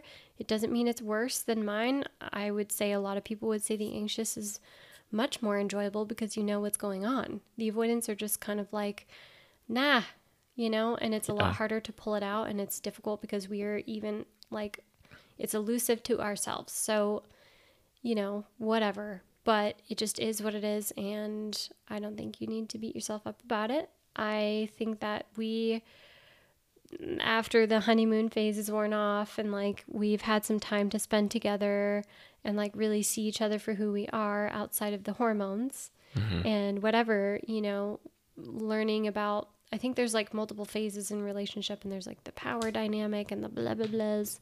And I'm not a therapist, but you know, I feel like we are figuring out like, okay, these are your tendencies and your habits and your patterns and like making boundaries yeah. with each other. And it's totally fine and normal. So yeah i think it's good. But you're funny and um, you have a different way of like seeing the world and communicating that. And you're super creative and How does the way that I see the world make you feel overall? like what Well, you just said that you like the way that I see the world. yeah it's just different i don't want to be with someone who's just like me Right. So, the way that I see the world, yeah uh, how does that make you feel? like oh that's interesting or that's cool i don't know it's like kind of inspiring sometimes and it's just interesting and sometimes you have a unique way of seeing the world and it's refreshing. Sometimes i'm kind of like uh, you're floating out in space. I can't follow this and i don't really want to talk about this. I'm not interested. Yeah. and that's fine and you find someone else to talk to about you know? Yeah. um and you know that's i'm i know there's things that you don't like hearing about from me so i just like don't think i just also don't think that much i feel like in in general whether that's good or bad i don't know You don't think as much as I do in general? yeah like i feel Oh. like you have a lot more like thoughts throughout the day and it's fine Yeah. you know but How like many thoughts?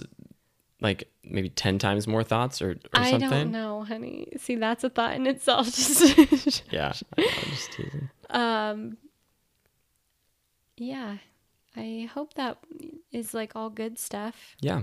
Okay. It's good stuff. Yeah, I mean, the way you make dinner is like really different than a lot of other people. I feel like it's like, okay, we're gonna like dive into this recipe. You have told me that makes that reminds me of something. You've told me in the past that I am a bit more feminine Um, you have your moments. and that you you maybe want me to step more into the masculine. I've definitely asked you that or just said that. What does that look like? I don't fully know. Hmm. It's like a feeling that's kind of hard to like put into Is that is it that you need to feel more protected or more nurtured or more Mm. supported? I don't know. Maybe that you're like more solid in yourself or something. It's a confidence thing? Maybe. Yeah. Yeah, and I know you're working on it. Like I, I feel like we have to preface around this subject because it sounds so like not nice. No, it's a yeah, yeah. Um, Provide context if you want. but like, yeah, we went to Mill Creek Falls to reenact our first date, hmm and we. It was kind of a weird day. Yeah. Um, but I was like, okay, I'm gonna tell you what's been on my mind to try and like connect hmm and to work it out. And like that had been something that was on my mind because I hadn't been feeling very connected to you and trying to figure out why and just feeling like more of like I just feel like I've been in my masculine a lot more. And I know that there is a thing called polarity within relationships. And sometimes you can lose that polarity. And there's a lot of side effects of that. And I felt like we were like not connecting very much and like just like missing each other, not like jiving. And so I was like, maybe our polarity is off. Maybe, you know, diving kind of more into that conversation around what I felt like I would want because I was focusing on what like what I was trying to do is focus on myself instead of asking you to change or like that I needed something from you. Mm. I was like I want to be in my feminine more. How can I do that? hmm So I put on dangly earrings and I like danced a little bit and I created more space to just be and I'm I'm continuing to try and work on that. I put more care into my appearance. I don't know if that would necessarily be a feminine thing. I it's hard because I You're just kind of like trying things that Yeah. maybe by the traditional definition are feminine, yeah. just to see if it works, to try and find. Yeah, and like just still still trying to find that like nurturing my cats. It feels very feminine to me. Taking on like a motherly. Yeah, these are my babies, and I'm like checking in with them and brushing them and giving them treats and spending time with them and Mhm. you know giving them what they need and um and in turn I feel like I do that with you um but s- when you're going through what you're going through with your Adderall and like you're up and you're down and you're up and you're down like I feel like me having to be relied on as like a solid person for the both of us cuz like it's really hard if both of us are not okay. Like it's really Right. really bad. And it's not your fault necessarily. It's just like you're learning how to be in this very complex situation. Would you describe um, somebody who has a pretty wide emotional, uh, like very emotionally expressive as feminine? Mm, no, because I feel like both men and women are. I just think it's just the stereotypical societal thing that It's just so hard. themselves. It's just so hard to know what to do when you say to me that you want to feel me be more in my masculine hmm when like you don't even know what that means. Right? Yeah.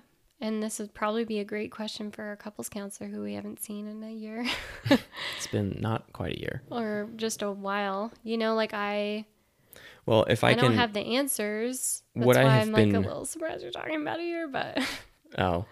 Well, it's it's it is difficult to try and explore it in conversation when Yeah. we don't really know exactly what yeah. it even is, and it's mm-hmm. probably hard to do on a podcast. yeah. But it's yeah, I, it's challenging, but it's probably good for you to think on the spot, on the fly. Yeah, I mean the whole I feel like neither of us have done like a lot of research on it. Like you, I don't know if you have, but you haven't spoken to me about it because you've been preoccupied with other things like work that like it hasn't been on a high enough priority that like we have been needing to like have a session with our therapist because we're dealing with other issues. Like we've been dealing with, you know, more Adderall stuff Yeah. and ADHD stuff. And I've been trying to educate myself on ADHD stuff. And so it's like, you know, with all the things that we have to do in the day, like I really have to pick and choose what I'm focusing my energy and spending time on researching. Well, since we recreated our first date and you you told that to me, Yeah. how long ago was that? Hmm, that like sometime in May. a couple weeks ago. How have you felt since then? Have you felt me more in my masculine then? Yeah, because you have been more solid, I think. So that's good to hear. That good, that's good feedback because I have been thinking about it a lot, Mm. and I haven't been doing a lot of research like my my typical way tr- traditionally. I haven't been doing like research or googling like how to be more masculine. I haven't googled that.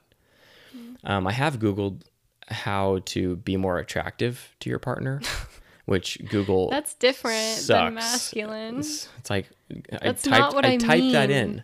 by the way. I, I know. I, Let's I understand that. But that was something that I was feeling and I wanted to just be more attractive to you. I wanted you I wanted to feel like more wanted or more craved by you. Mm-hmm. And the Google search that I did was terrible. It was just like wear red. Ugh. but uh, You're so sweet. so, but what I've been doing, and this is just because it was an idea that I had. It was just Mm-hmm. an idea. I was like, I'm gonna just try this to try to be more masculine because it's what I think is more masculine. Mm-hmm. What I've been doing is, um, like thinking about you less Oh, in a weird way. Not, uh, I mean, I still think about you. I consider like how to be sweet. Um, you know, like I bought you that card for your uh, one year anniversary of your owning your own business, and I took you on a date. You know, I, I initiated a date. Um, but I've just been like trying to focus less on you and what's what's happening for you and what I think Good. you need and what I think you're like and just I, I've been trying to ask you less questions and be around you a little bit less. If that makes sense. And so what I've mm-hmm. been doing is like I wake up in the morning and I just get up when I when my body wakes up and I just go to the gym. I just mm-hmm. get out and I start doing my thing. I, I focus I've been turning the attention a bit more inward into what are the things that I want to accomplish today. What are the things that I need to get done? What is my emotional what, what what do I feel emotionally today? Um, and just going and doing those things, being more proactive. Um, and so it's good feedback to know that been feeling me more in my masculine. So maybe maybe what you said versus what you actually meant are different because you just didn't know how to phrase what it was you really wanted. By I mean, saying it's very attractive when you have something come up and you can like also just handle it sometimes on your Mm-hmm. own. And like, it's not to say that you don't handle things on your own, but it's like, um, we've just had so much coming up with this Adderall journey that has been like really intense. yeah. and like to have consistency that like things are okay for like a longer period than like a week and a half or two weeks is like really like nice. I like kind of need that Yeah. to like be able to refill the cup that like gets me back to where I feel like we had been before we started that journey together and to be able to like actually truly have fun and connect from that place again Mm-hmm. because I'm kind of like on a little bit of alert that like cuz it's pretty cyclical that like something will come up Yeah. and I just am like okay Cyclical and predictable. Yes, and I have worked really hard with my therapist to be like, okay, how do I deal with this situation? Because it's new and different, but it's also predictable, but it's like something different happening in like a similar timing. Mm-hmm. And I'm like, what is my responsibility here? How can I be a supportive partner but take care of myself because I'm tired of the processing or I am overwhelmed by all this emotion and I have so much responsibility with my job to do. How can I work through this and get this job done? And, you know, I don't have time to like take two days off and like go away to an Airbnb and be by myself. Like, I have meetings and appointments and galleries I need to deliver and clients I need to shoot with. So it's like, and it's very debilitating for me sometimes when there is constant processing to be able to be on it. Like things started slipping through the cracks. Like I forgot about a client session. Yeah. And that was the peak where I was like, I am not okay. This is not okay. I need to talk about yeah this. sometimes in the in the past or still sometimes i take that um like when you respond to me that way i take that response as our relationship is less important to you than your work. Like when processing and talking about a relationship and trying to work on it stresses you out to the point where you like uh you know you're forgetting clients and then you get really angry that you're forgetting about work things i i feel like and then you just ask like i don't want to process i don't want to talk about this Mm-hmm. i feel like uh, like sometimes what goes through my head is does she just not care about our relationship as much as she does her work because um you know we're at this point like i'm bringing this up Yeah. because you're you've been just so um, preoccupied with work and with clients and thinking about jobs and every time we hang out it's just talking about work and so i try to like bring up our relationship i try to just talk about our relationship to insert that into your life so that i don't know Well, granted, this was a while ago. yeah, yeah. And it wasn't just I'm talking about our relationship. It would be like something happened with medication and you were feeling a certain way and you had emotions arising that you would want to talk about something because you were feeling irritable or something, you know? And I always met you there most of the time, but to the point of my own mental health was not okay. You know, like I tried and tried and tried, but everything that I was pivoting to try wasn't working for you and I couldn't pivot anymore. So there comes a point where you make a boundary and you say, let's not process about this right now. And it's not about my work. I have a much better balance with things right now. And that's not the case.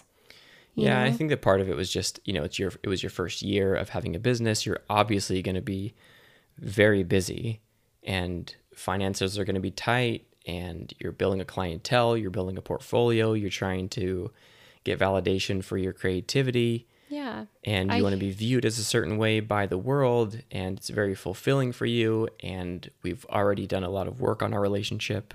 Yeah. But I think that the the ultimate thing was that I was just I just missed you. Yeah. and I know we've talked about this on the other podcast, but you know, I just thought we could bring it up and just Yeah. I hear the that people. and I feel like we've switched roles. I'm the one who's saying that I miss you now. Yeah, and you're the one who's busy and you know i'm kind of just like chilling and i mean i'm working a lot too but it's just i have other things going on to where i can't work like that and but it's like this is what I've this is what I really wanted back then. Mm-hmm. I wanted you. I wanted what's happening right now. yeah I wanted to, took me a minute because i overscheduled myself in the fall and it screwed me for many months but my point is is is that it wasn't you, or it wasn't just you. It was also me just taking responsibility for uh, or maybe maybe a different approach. Like instead of asking you all the time, um, I need to just think for a second. What does Taylor respond to? And it's not necessarily me asking. It's uh, like if I want your attention, um, I don't know how to say it without like making you sound bad. You, uh, like if I'm always there, and this is just human nature, if something is always there and readily available, you're never going to miss it because it's always there. It's always at your disposal. And so by making myself a little bit less available, um, it made you miss me. Well, it's because you're meeting your own needs with other people and other things. I cannot be your everything. So you go out and you're fulfilled with other connections and other relationships that you need. Yeah. You're and that has very- been fulfilling by Yeah. having connections with other people. Yeah. But it's ultimately uh, helping me get what I ultimately wanted was you. Yeah. And like sometimes I just need space. Yeah. It's not a game. It's that I have a lot of work. I'm trying to meet my own needs, take care of stuff around the house, our cats, myself, my clients, and then also meeting our needs within the re- relationship. Yeah. And like you know that my job isn't necessarily more important. It's really important because I'm not relying on you to pay for my bills. It's Yeah. not the kind of relationship that we have. And you know, I'm like happy to not do that thing with the client, but like you're going to have to cover me then, you know? It's like that's not Yeah. that's not the place that I want to be right now. Nor do I need to because I have the capacity. And like I'm I've raised my rates like so many times in the last year already. And I'm finally at a place where I'm like, cool, I don't have to work like every single day to like make that amount of money. So i if I ever wanted your uh, time and attention in the short term without having to go and, you know, make myself less available and stuff and, and like meet my own needs, could I just give you your client rate and then you could spend That time with sounds awful. Can I buy your time? sounds awful. I know, I'm just kidding. I almost prefaced it by saying this is a joke, but I didn't want to ruin the joke. Yeah. Um, is there anything else you want to talk about uh, around that? No. No, Okay. It's good. I, yeah, yeah. I just really missed you. I really love our relationship, and I was just um, missing it a lot. And I didn't really know what to do about it. I didn't know how to get your attention. Well, I think there's a lot more around that story around me choosing work over your relationship because I know that was a story that came up in your divorce with your ex, and that is not my story. And I was not who I am. Definitely projecting. Yes. a lot and that's I- why I was so upset with you because I was like, I am not her because you you Mm. have done that to me a bit, especially in the beginning, and we were you know going to therapy about it, and like you're pretty good about it, but sometimes I I have to really stand up for myself. I have to see myself and be like, no, this is not who I am. This is not mine to take on. I love you, but like, no, this is not personal to you. I have to go to this job, Yeah, you know? And it gets really hard when you get so enmeshed with someone emotionally and energetically that like it becomes really hard for there to be boundaries to know like what's yours, what's mine, and what's ours. yeah, And that is what I have been working on within myself, within this relationship. And it feels like we're threading the needle, right? So when we came together, we threaded the needle and now we're like coming back. And it feels like we're not making progress, but like having boundaries to me is a sign that we can continue to be in relationship in a more sustainable way as we change and grow in this relationship. I, it's very hard because I feel like in a lot of relationships people get to this point and they're like there's a vacancy. This person doesn't like me anymore. This is more important. Like we're we're falling apart. Like our connection is changing. Something must be wrong. We must break up. Like Yeah. i'm bored so i'm going to go cheat on you but i don't have the balls to have the conversation about it you know? Sorry.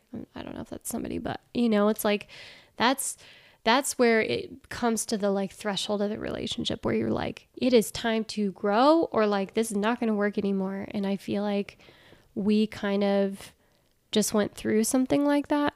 It was really intense.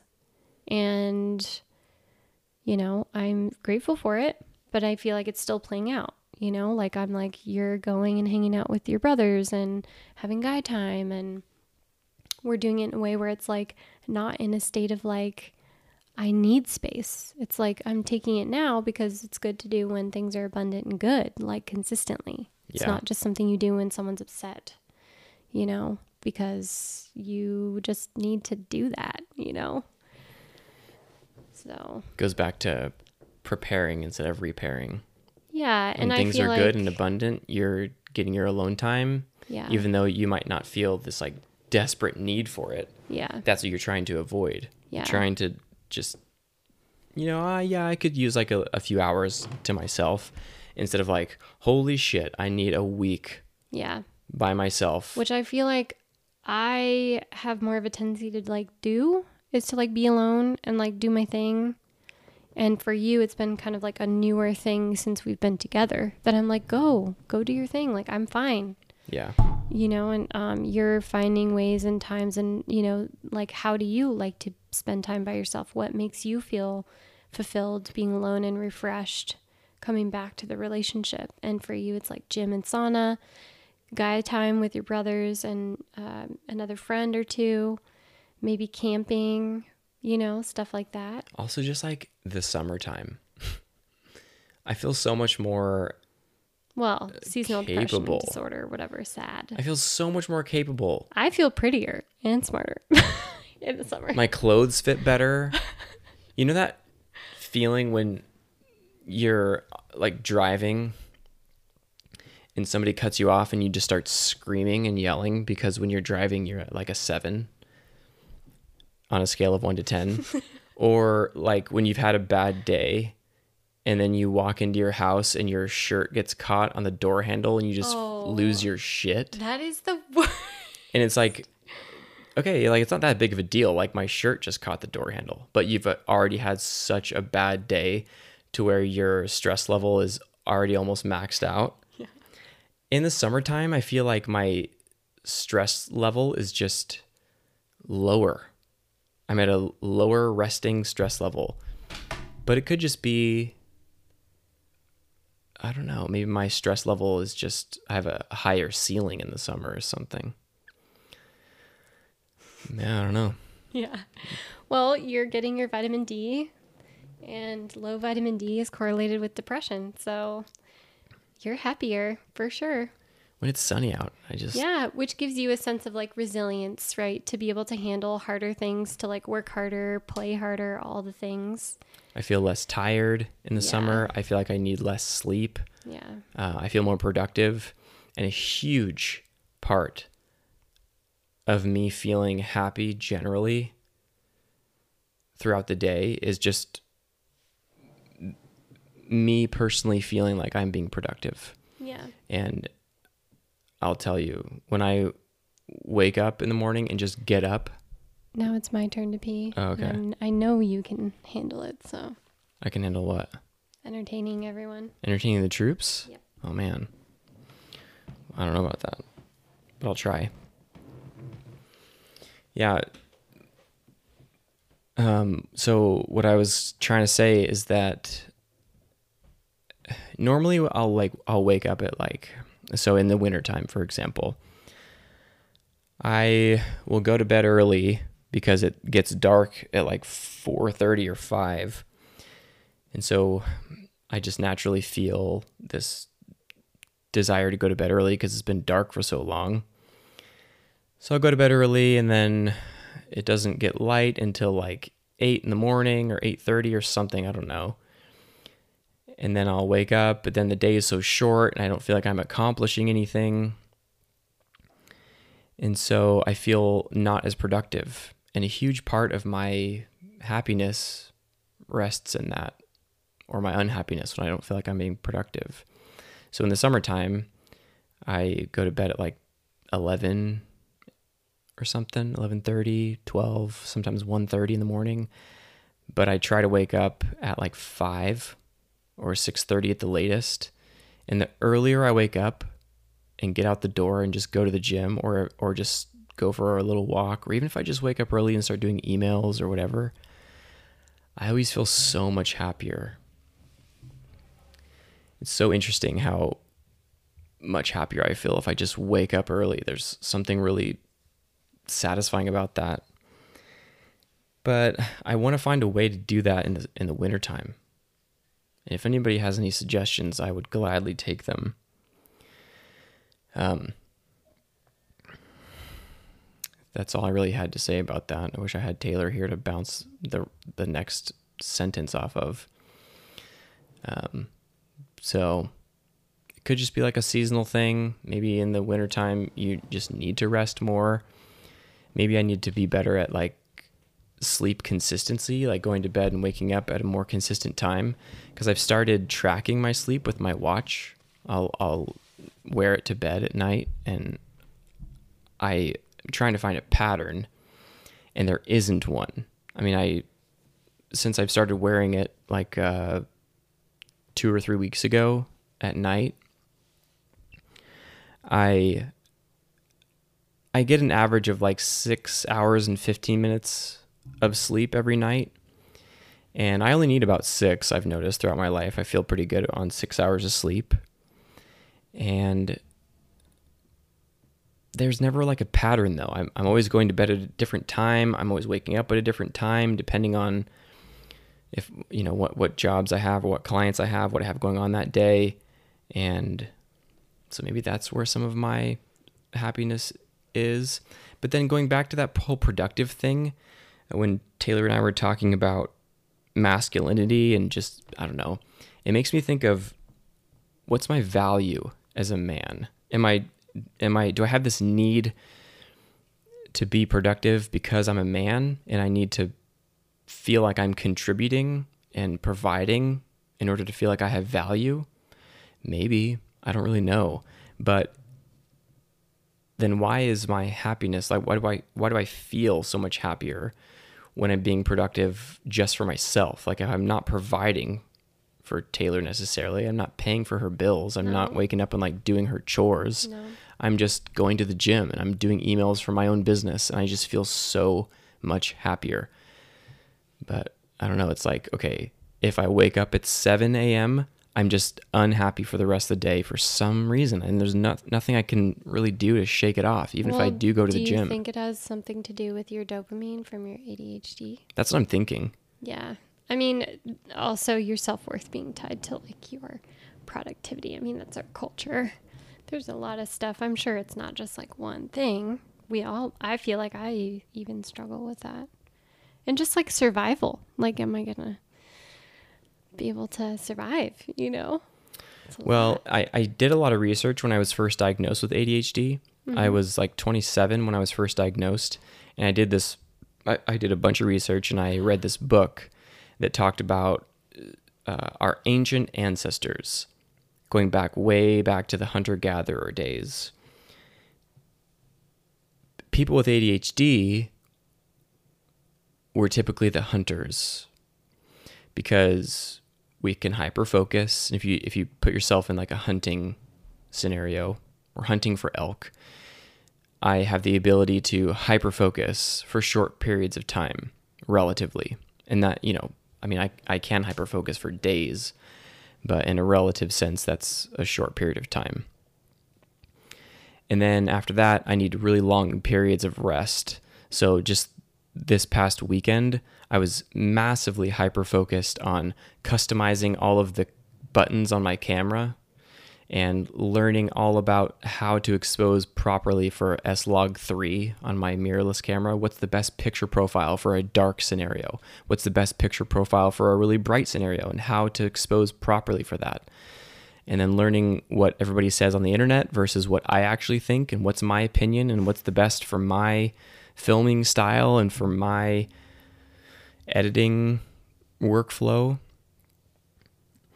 And I researched for like three days deep every day.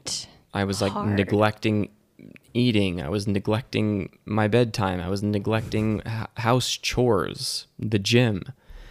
And then at the end of three days, it didn't end because I was no longer interested and because I felt like I had figured it out. It was because I literally ran out of mental bandwidth to look up any more videos. And I had no more ideas of how to customize. I just ran out of bandwidth and I got so exhausted. And then I noticed my, I, the next couple days I was sleeping for like eight or nine hours.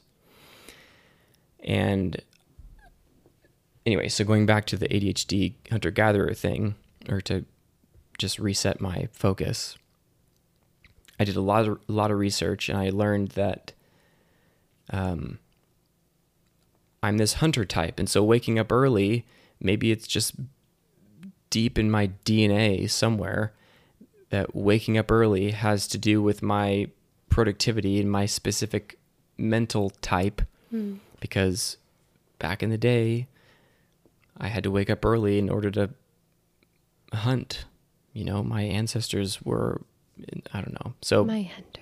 With the seasons though, that's the part that I'm confused. Is this a year long is this a year round thing if I just wake up early every day throughout the whole year?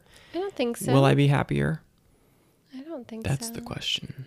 Yeah, I mean, how do you honor the seasons of your body? It's the same thing as Earth, right? Yeah. But I remember in the wintertime, I was like, God, why am I so tired all the time? Because- Why can I not? Why don't I have any motivation? You're supposed to rest more in wintertime. I know, but I was unhappy a lot in the wintertime. Or were you unhappy because you were wanting to sleep more or because you were fighting your body's need to sleep more? Yeah, the resistance. I just read this book about resistance. What was it called again? No idea. You Oh, read so many I books. just ta- I was talking to you about it a lot though. Audible books. What was it? I don't know. I, I have to know. I have to I have to find it out or else it's gonna bother me. Mm-hmm. Just gonna sing. The book was called Oh, little goose. Little kitty just came inside of my lap. The War of Art. Hey, babies. and it was all about resistance and how as human beings when we, when we feel resistance or when we feel fear we usually run in the opposite way um, and how actually you should use fear and resistance as a compass for your life where if you're afraid of that thing that's probably an area that you could grow and so you should go towards that It's a double edged sword, though, because I feel like some people do that. Like, I've done that in many situations in my life, and it's gotten me in trouble to where I legitimately use, like, if you're afraid of it, then you need to go do it. And that was like my hard line, and I feel like that's not always true. Hmm. I feel like, you know, there's actually an Enneagram type or some kind of type where it's like someone where they like feel like they have to do it because of the fear, but then it's just like a personal preference. Like you don't have to do everything that you're afraid of. You just don't, yeah you know? And I I don't know, I think that a hard and fast rule around that is kind of a little dogmatic personally. i would say that it's a hard and fast rule but well that would book you- makes it feel like it's a hard and fast rule. um, i don't think so Uh, to me it does. I was just I, I think that it was more saying if you go in the direction of the things that you're afraid of, if you face your fears, yeah. do you think that it's not saying that you have to, it's just Yeah, saying that if okay. you do, you're gonna grow or maybe you're gonna become more brave. It's kind of like exposure therapy. Yeah. If you face the thing you're afraid of, say you're afraid of going on elevators. mm-hmm. if you get into an elevator, you're probably going to be afraid, but you're doing it. And then if you keep doing it over and over and over, do you think that the fear goes away? Probably not, although maybe it does, but you're most likely just becoming more brave or you're becoming just more used to it. Yeah, I mean, brave is very subjective. I feel like brave is like, oh, they don't feel fear, but really it's like they're doing it and they're scared. And I also think that it doesn't matter if you don't need to get an elevator and it's not impinging your life and you don't need to do it, then fine. If your quality of life is fine, like, and you're stoked, then you're fine. But the interesting part of this point that I'm making is that yes, you faced your fear of this elevator, and then all of a sudden, you start, um, like the the the deeper reason comes out, like the deeper thing that you're actually struggling with comes out because you faced your fear in this other area. Right. Like I, uh, Yeah. Jordan Peterson talked about this in a interview one time. He said, as a therapist, if he can get people to willingly face their fears, for example, this elevator thing, they'll do it and they'll do it and they'll face it and they'll get more brave or more used to it or whatever. And then all of a sudden they're having a conversation with their spouse or their partner that they had been avoiding. And for some reason, it was tied to the elevator fear. Mm-hmm. You know, Yeah. that's the what the book is about. That's what the book talks Oh. about. It's like if you face your fear and you don't resist, Uh-huh. and you just let let it happen, face your fear, feel it, let it have its voice, and then explore it, become more brave, become more used to it, then you're going to find in your life other uh, like the deeper thing that you're struggling with. You're going to find answers if you go towards those things because they there's answers there. There's uh, there's un unexplored weaknesses or there's unexplored I don't really know what the word is, but there's just something that's lacking. It's tied to that fear somehow. Hmm. Yeah. I mean, I could see how that would be. Could be true. I just wonder if it's true all the, across the board. I mean, probably not, but Yeah. probably. That. Okay. I I mean, I don't know. It's what if it is? It could be. Then it's all conceptual, and we'll never know until they prove it with science. And there'll be people who don't care about that either, and whatever. Yeah. Sorry, you're losing me a little. Oh, I'm starting to fade. How long have we been doing this? over 2 hours. Yeah, I'm starting to, to fade. Well, I don't know if it's necessarily the time that we've been talking that's making you fade. Maybe it's just the topic. So, what if we talk about? We could go back to the creativity thing where you were like super stoked, and what it feels like when a client, you know, decides to entertain a creative idea that you had. How does it feel for you? Oh, I I imagine it would feel like as joyful and ecstatic as it as it does for you because you just like bursted into laughter when I asked you. But if I'm honest, I don't have enough confidence in my creative ideas and creative vision that uh, I've really put it out there that much. And so I don't have as I don't really have any experience with it. How is Like- that true? Um. Well, I mean, the only experience that I really have with it is when I was a kid. Hmm.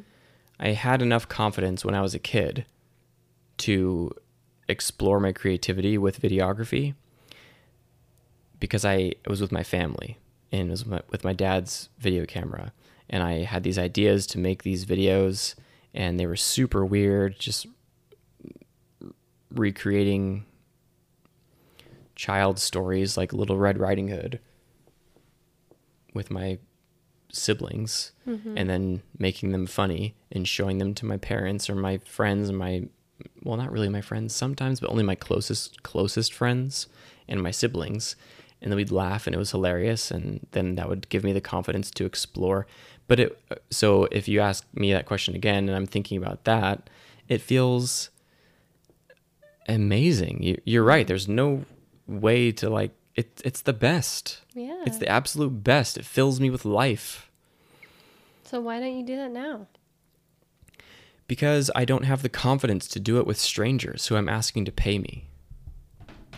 Like the other day, Jerry, our landlord, our land friend, he asked me if I'd ever, uh, because we were talking about Dark, the Netflix show, and I was like, oh my God, I love that show because it's so, the composition is incredible, the colors are amazing, the film, the cinematography is just next level. And he was like, "Have you ever thought about making a, a movie?" I was like, "No." Like I, I, I don't have the the confidence to tell my own stories. I'm better at telling other people's stories. Um, and maybe I lost that confidence along the way because I didn't get the reaction from people that I wanted, or I didn't get, you know, it, they didn't laugh. Because a lot of my videography creativity is wrapped up in comedy and humor. I, mm-hmm. I want them, I want it to have an element of humor. And there's mm-hmm. just not a lot of like, at least not with what I've found, there's not a lot of room for humor in the type of work that I do. Hmm. Like, how do I add humor into a video that I'm doing for a, a juice bar or a restaurant? Yeah. How do I pitch that idea? And I mean, I know that there's room for humor inside of videography, mm-hmm. but with the jobs that I currently have, and if I want to keep making money, how do I add humor into that and still have it be on brand for that business? The the only way that I really find the freedom to make videos that I find creative is just do it myself mm-hmm. and post it on my YouTube. But I don't know. I don't make any money on YouTube and I just get really busy with client work because I'm good at what I do and there's not a lot of people that do it around here in this in the in this valley. And so I'm just busy with client work and I want to prioritize that though. I want to find time to make videos that are creative. I just Yeah. How else will you draw in those types of clients who want to hire you for that? Because no one knows that that's something that you enjoy and that you actually do. I just have ADHD and so I have so many interests. Yeah. And if it's something you're interested enough about, then you'll make time and prioritize it. Yeah. Yeah, for sure. I'm a huge believer that if you know people always say like, "Oh, I don't have time." Yeah. I'm I'm a believer in that that is false. That, that the way that they say that is wrong. I think that people always have time. They just don't prioritize it. Yeah. Do you have any suggestions on like videos that I could do that are funny, that have an element of What's something you find funny right now in your life that you feel like you could write about or shoot about? I don't know. I don't know. Give it some time. The things that I find funny are um, like saying things that you're not supposed to. Mm. And I feel like that's just too dangerous to do right now. Yeah, I mean, it might have some repercussions for sure. Yeah. Yeah, unless you want to be a comedian, then you could go that route. Yeah. I don't really want to be a, like a stand up comedian. Hmm. Um, but I love making a- a video that, that gets a, a reaction out of people. Mm-hmm. but the reaction that I really want is um, I want people to laugh. Her cat is playing with Ammon's computer cord. It's very cute. The world right now just feels so serious. Everybody's so mad, and they're canceling each other for for things that they said in the past. And I don't know. I think that if we could just learn how to laugh at stuff, it would cause us to take it less seriously and it would really I feel like change the world. Yeah, I mean, I think it's also good that people are being educated on language that they'd used and the way that they spoke about things that were disrespectful and totally ignorant. I don't think it's wrong. I don't either, but that's that's besides the. And I hate saying that because I I want you to I want to Hmm. help you feel like it's okay to say what you what you're thinking. But it's a, it's besides that. I I don't discount the value and the importance of being educated and taking responsibility and being accountable for your behavior in the past or for things that are, you've done that were wrong. Yeah. I just think that it's gotten to the point, even for me, like where I have set aside my sense of humor Mm-hmm. in order to like try to take a hard look at myself. Mm-hmm. And um, I don't like that. I, I think that we need to do both. I, Yeah. st- I still want to have humor. I want to have laughter and I want to be able to still laugh at things that are difficult because sometimes that's a way to get through it. Mm-hmm. Yeah. It's one way. It's really difficult though because finding humor in things that are painful or serious is difficult. It's really, really difficult Yeah. because people's feelings get hurt and they get mad. And then when somebody gets mad at you, it's nearly impossible to f- tap into your sense of humor. At least me, I just want to retract and go into a deep hole and hide because I don't want to be seen. Mm-hmm. Anyway, I'm losing you. Sorry. Are you hungry? Yeah. Me too. Yeah. I'm gonna finish my waffle. Nice. Should we make some pork chops? hours. Yeah. Make some food. Anyway, I just want to to wrap up everything that I'm saying. I want to plug um, Bo Burnham. I feel like he does such a great job Yeah, he's super good. taking responsibility for his actions and he's so introspective but he also he does exactly what i'm talking about. He takes accountability he looks at himself really really hard and he finds a way to still be funny. And man he's so good at it. He's so funny. Watch if you if you're interested he has a netflix special out called inside and then he just released uh, as of the date of recording this, today is Thursday, June 9th, 2022. Like a week ago, he released his uh, outtakes from that Netflix special on YouTube. So go check that out if you want. He's amazing. He's healing the world with comedy. All right. Thanks for listening, everybody. Um, hey, Taylor, should I tell the people that they can uh, call in? Do what you want to do. Okay, everybody. my number. I'm going to put myself out there and give my phone number as the Creative Cream hotline. If you would like to call or text any feedback or ideas, thoughts, um, if you want to be included in the show or anything, text me. You can ask questions and we'll answer them on the show. My phone number is 801 634 5855. That's the official Creative Cream hotline. You can, uh, yeah, do whatever you want with that phone number, but don't give it to like telemarketers or whatever.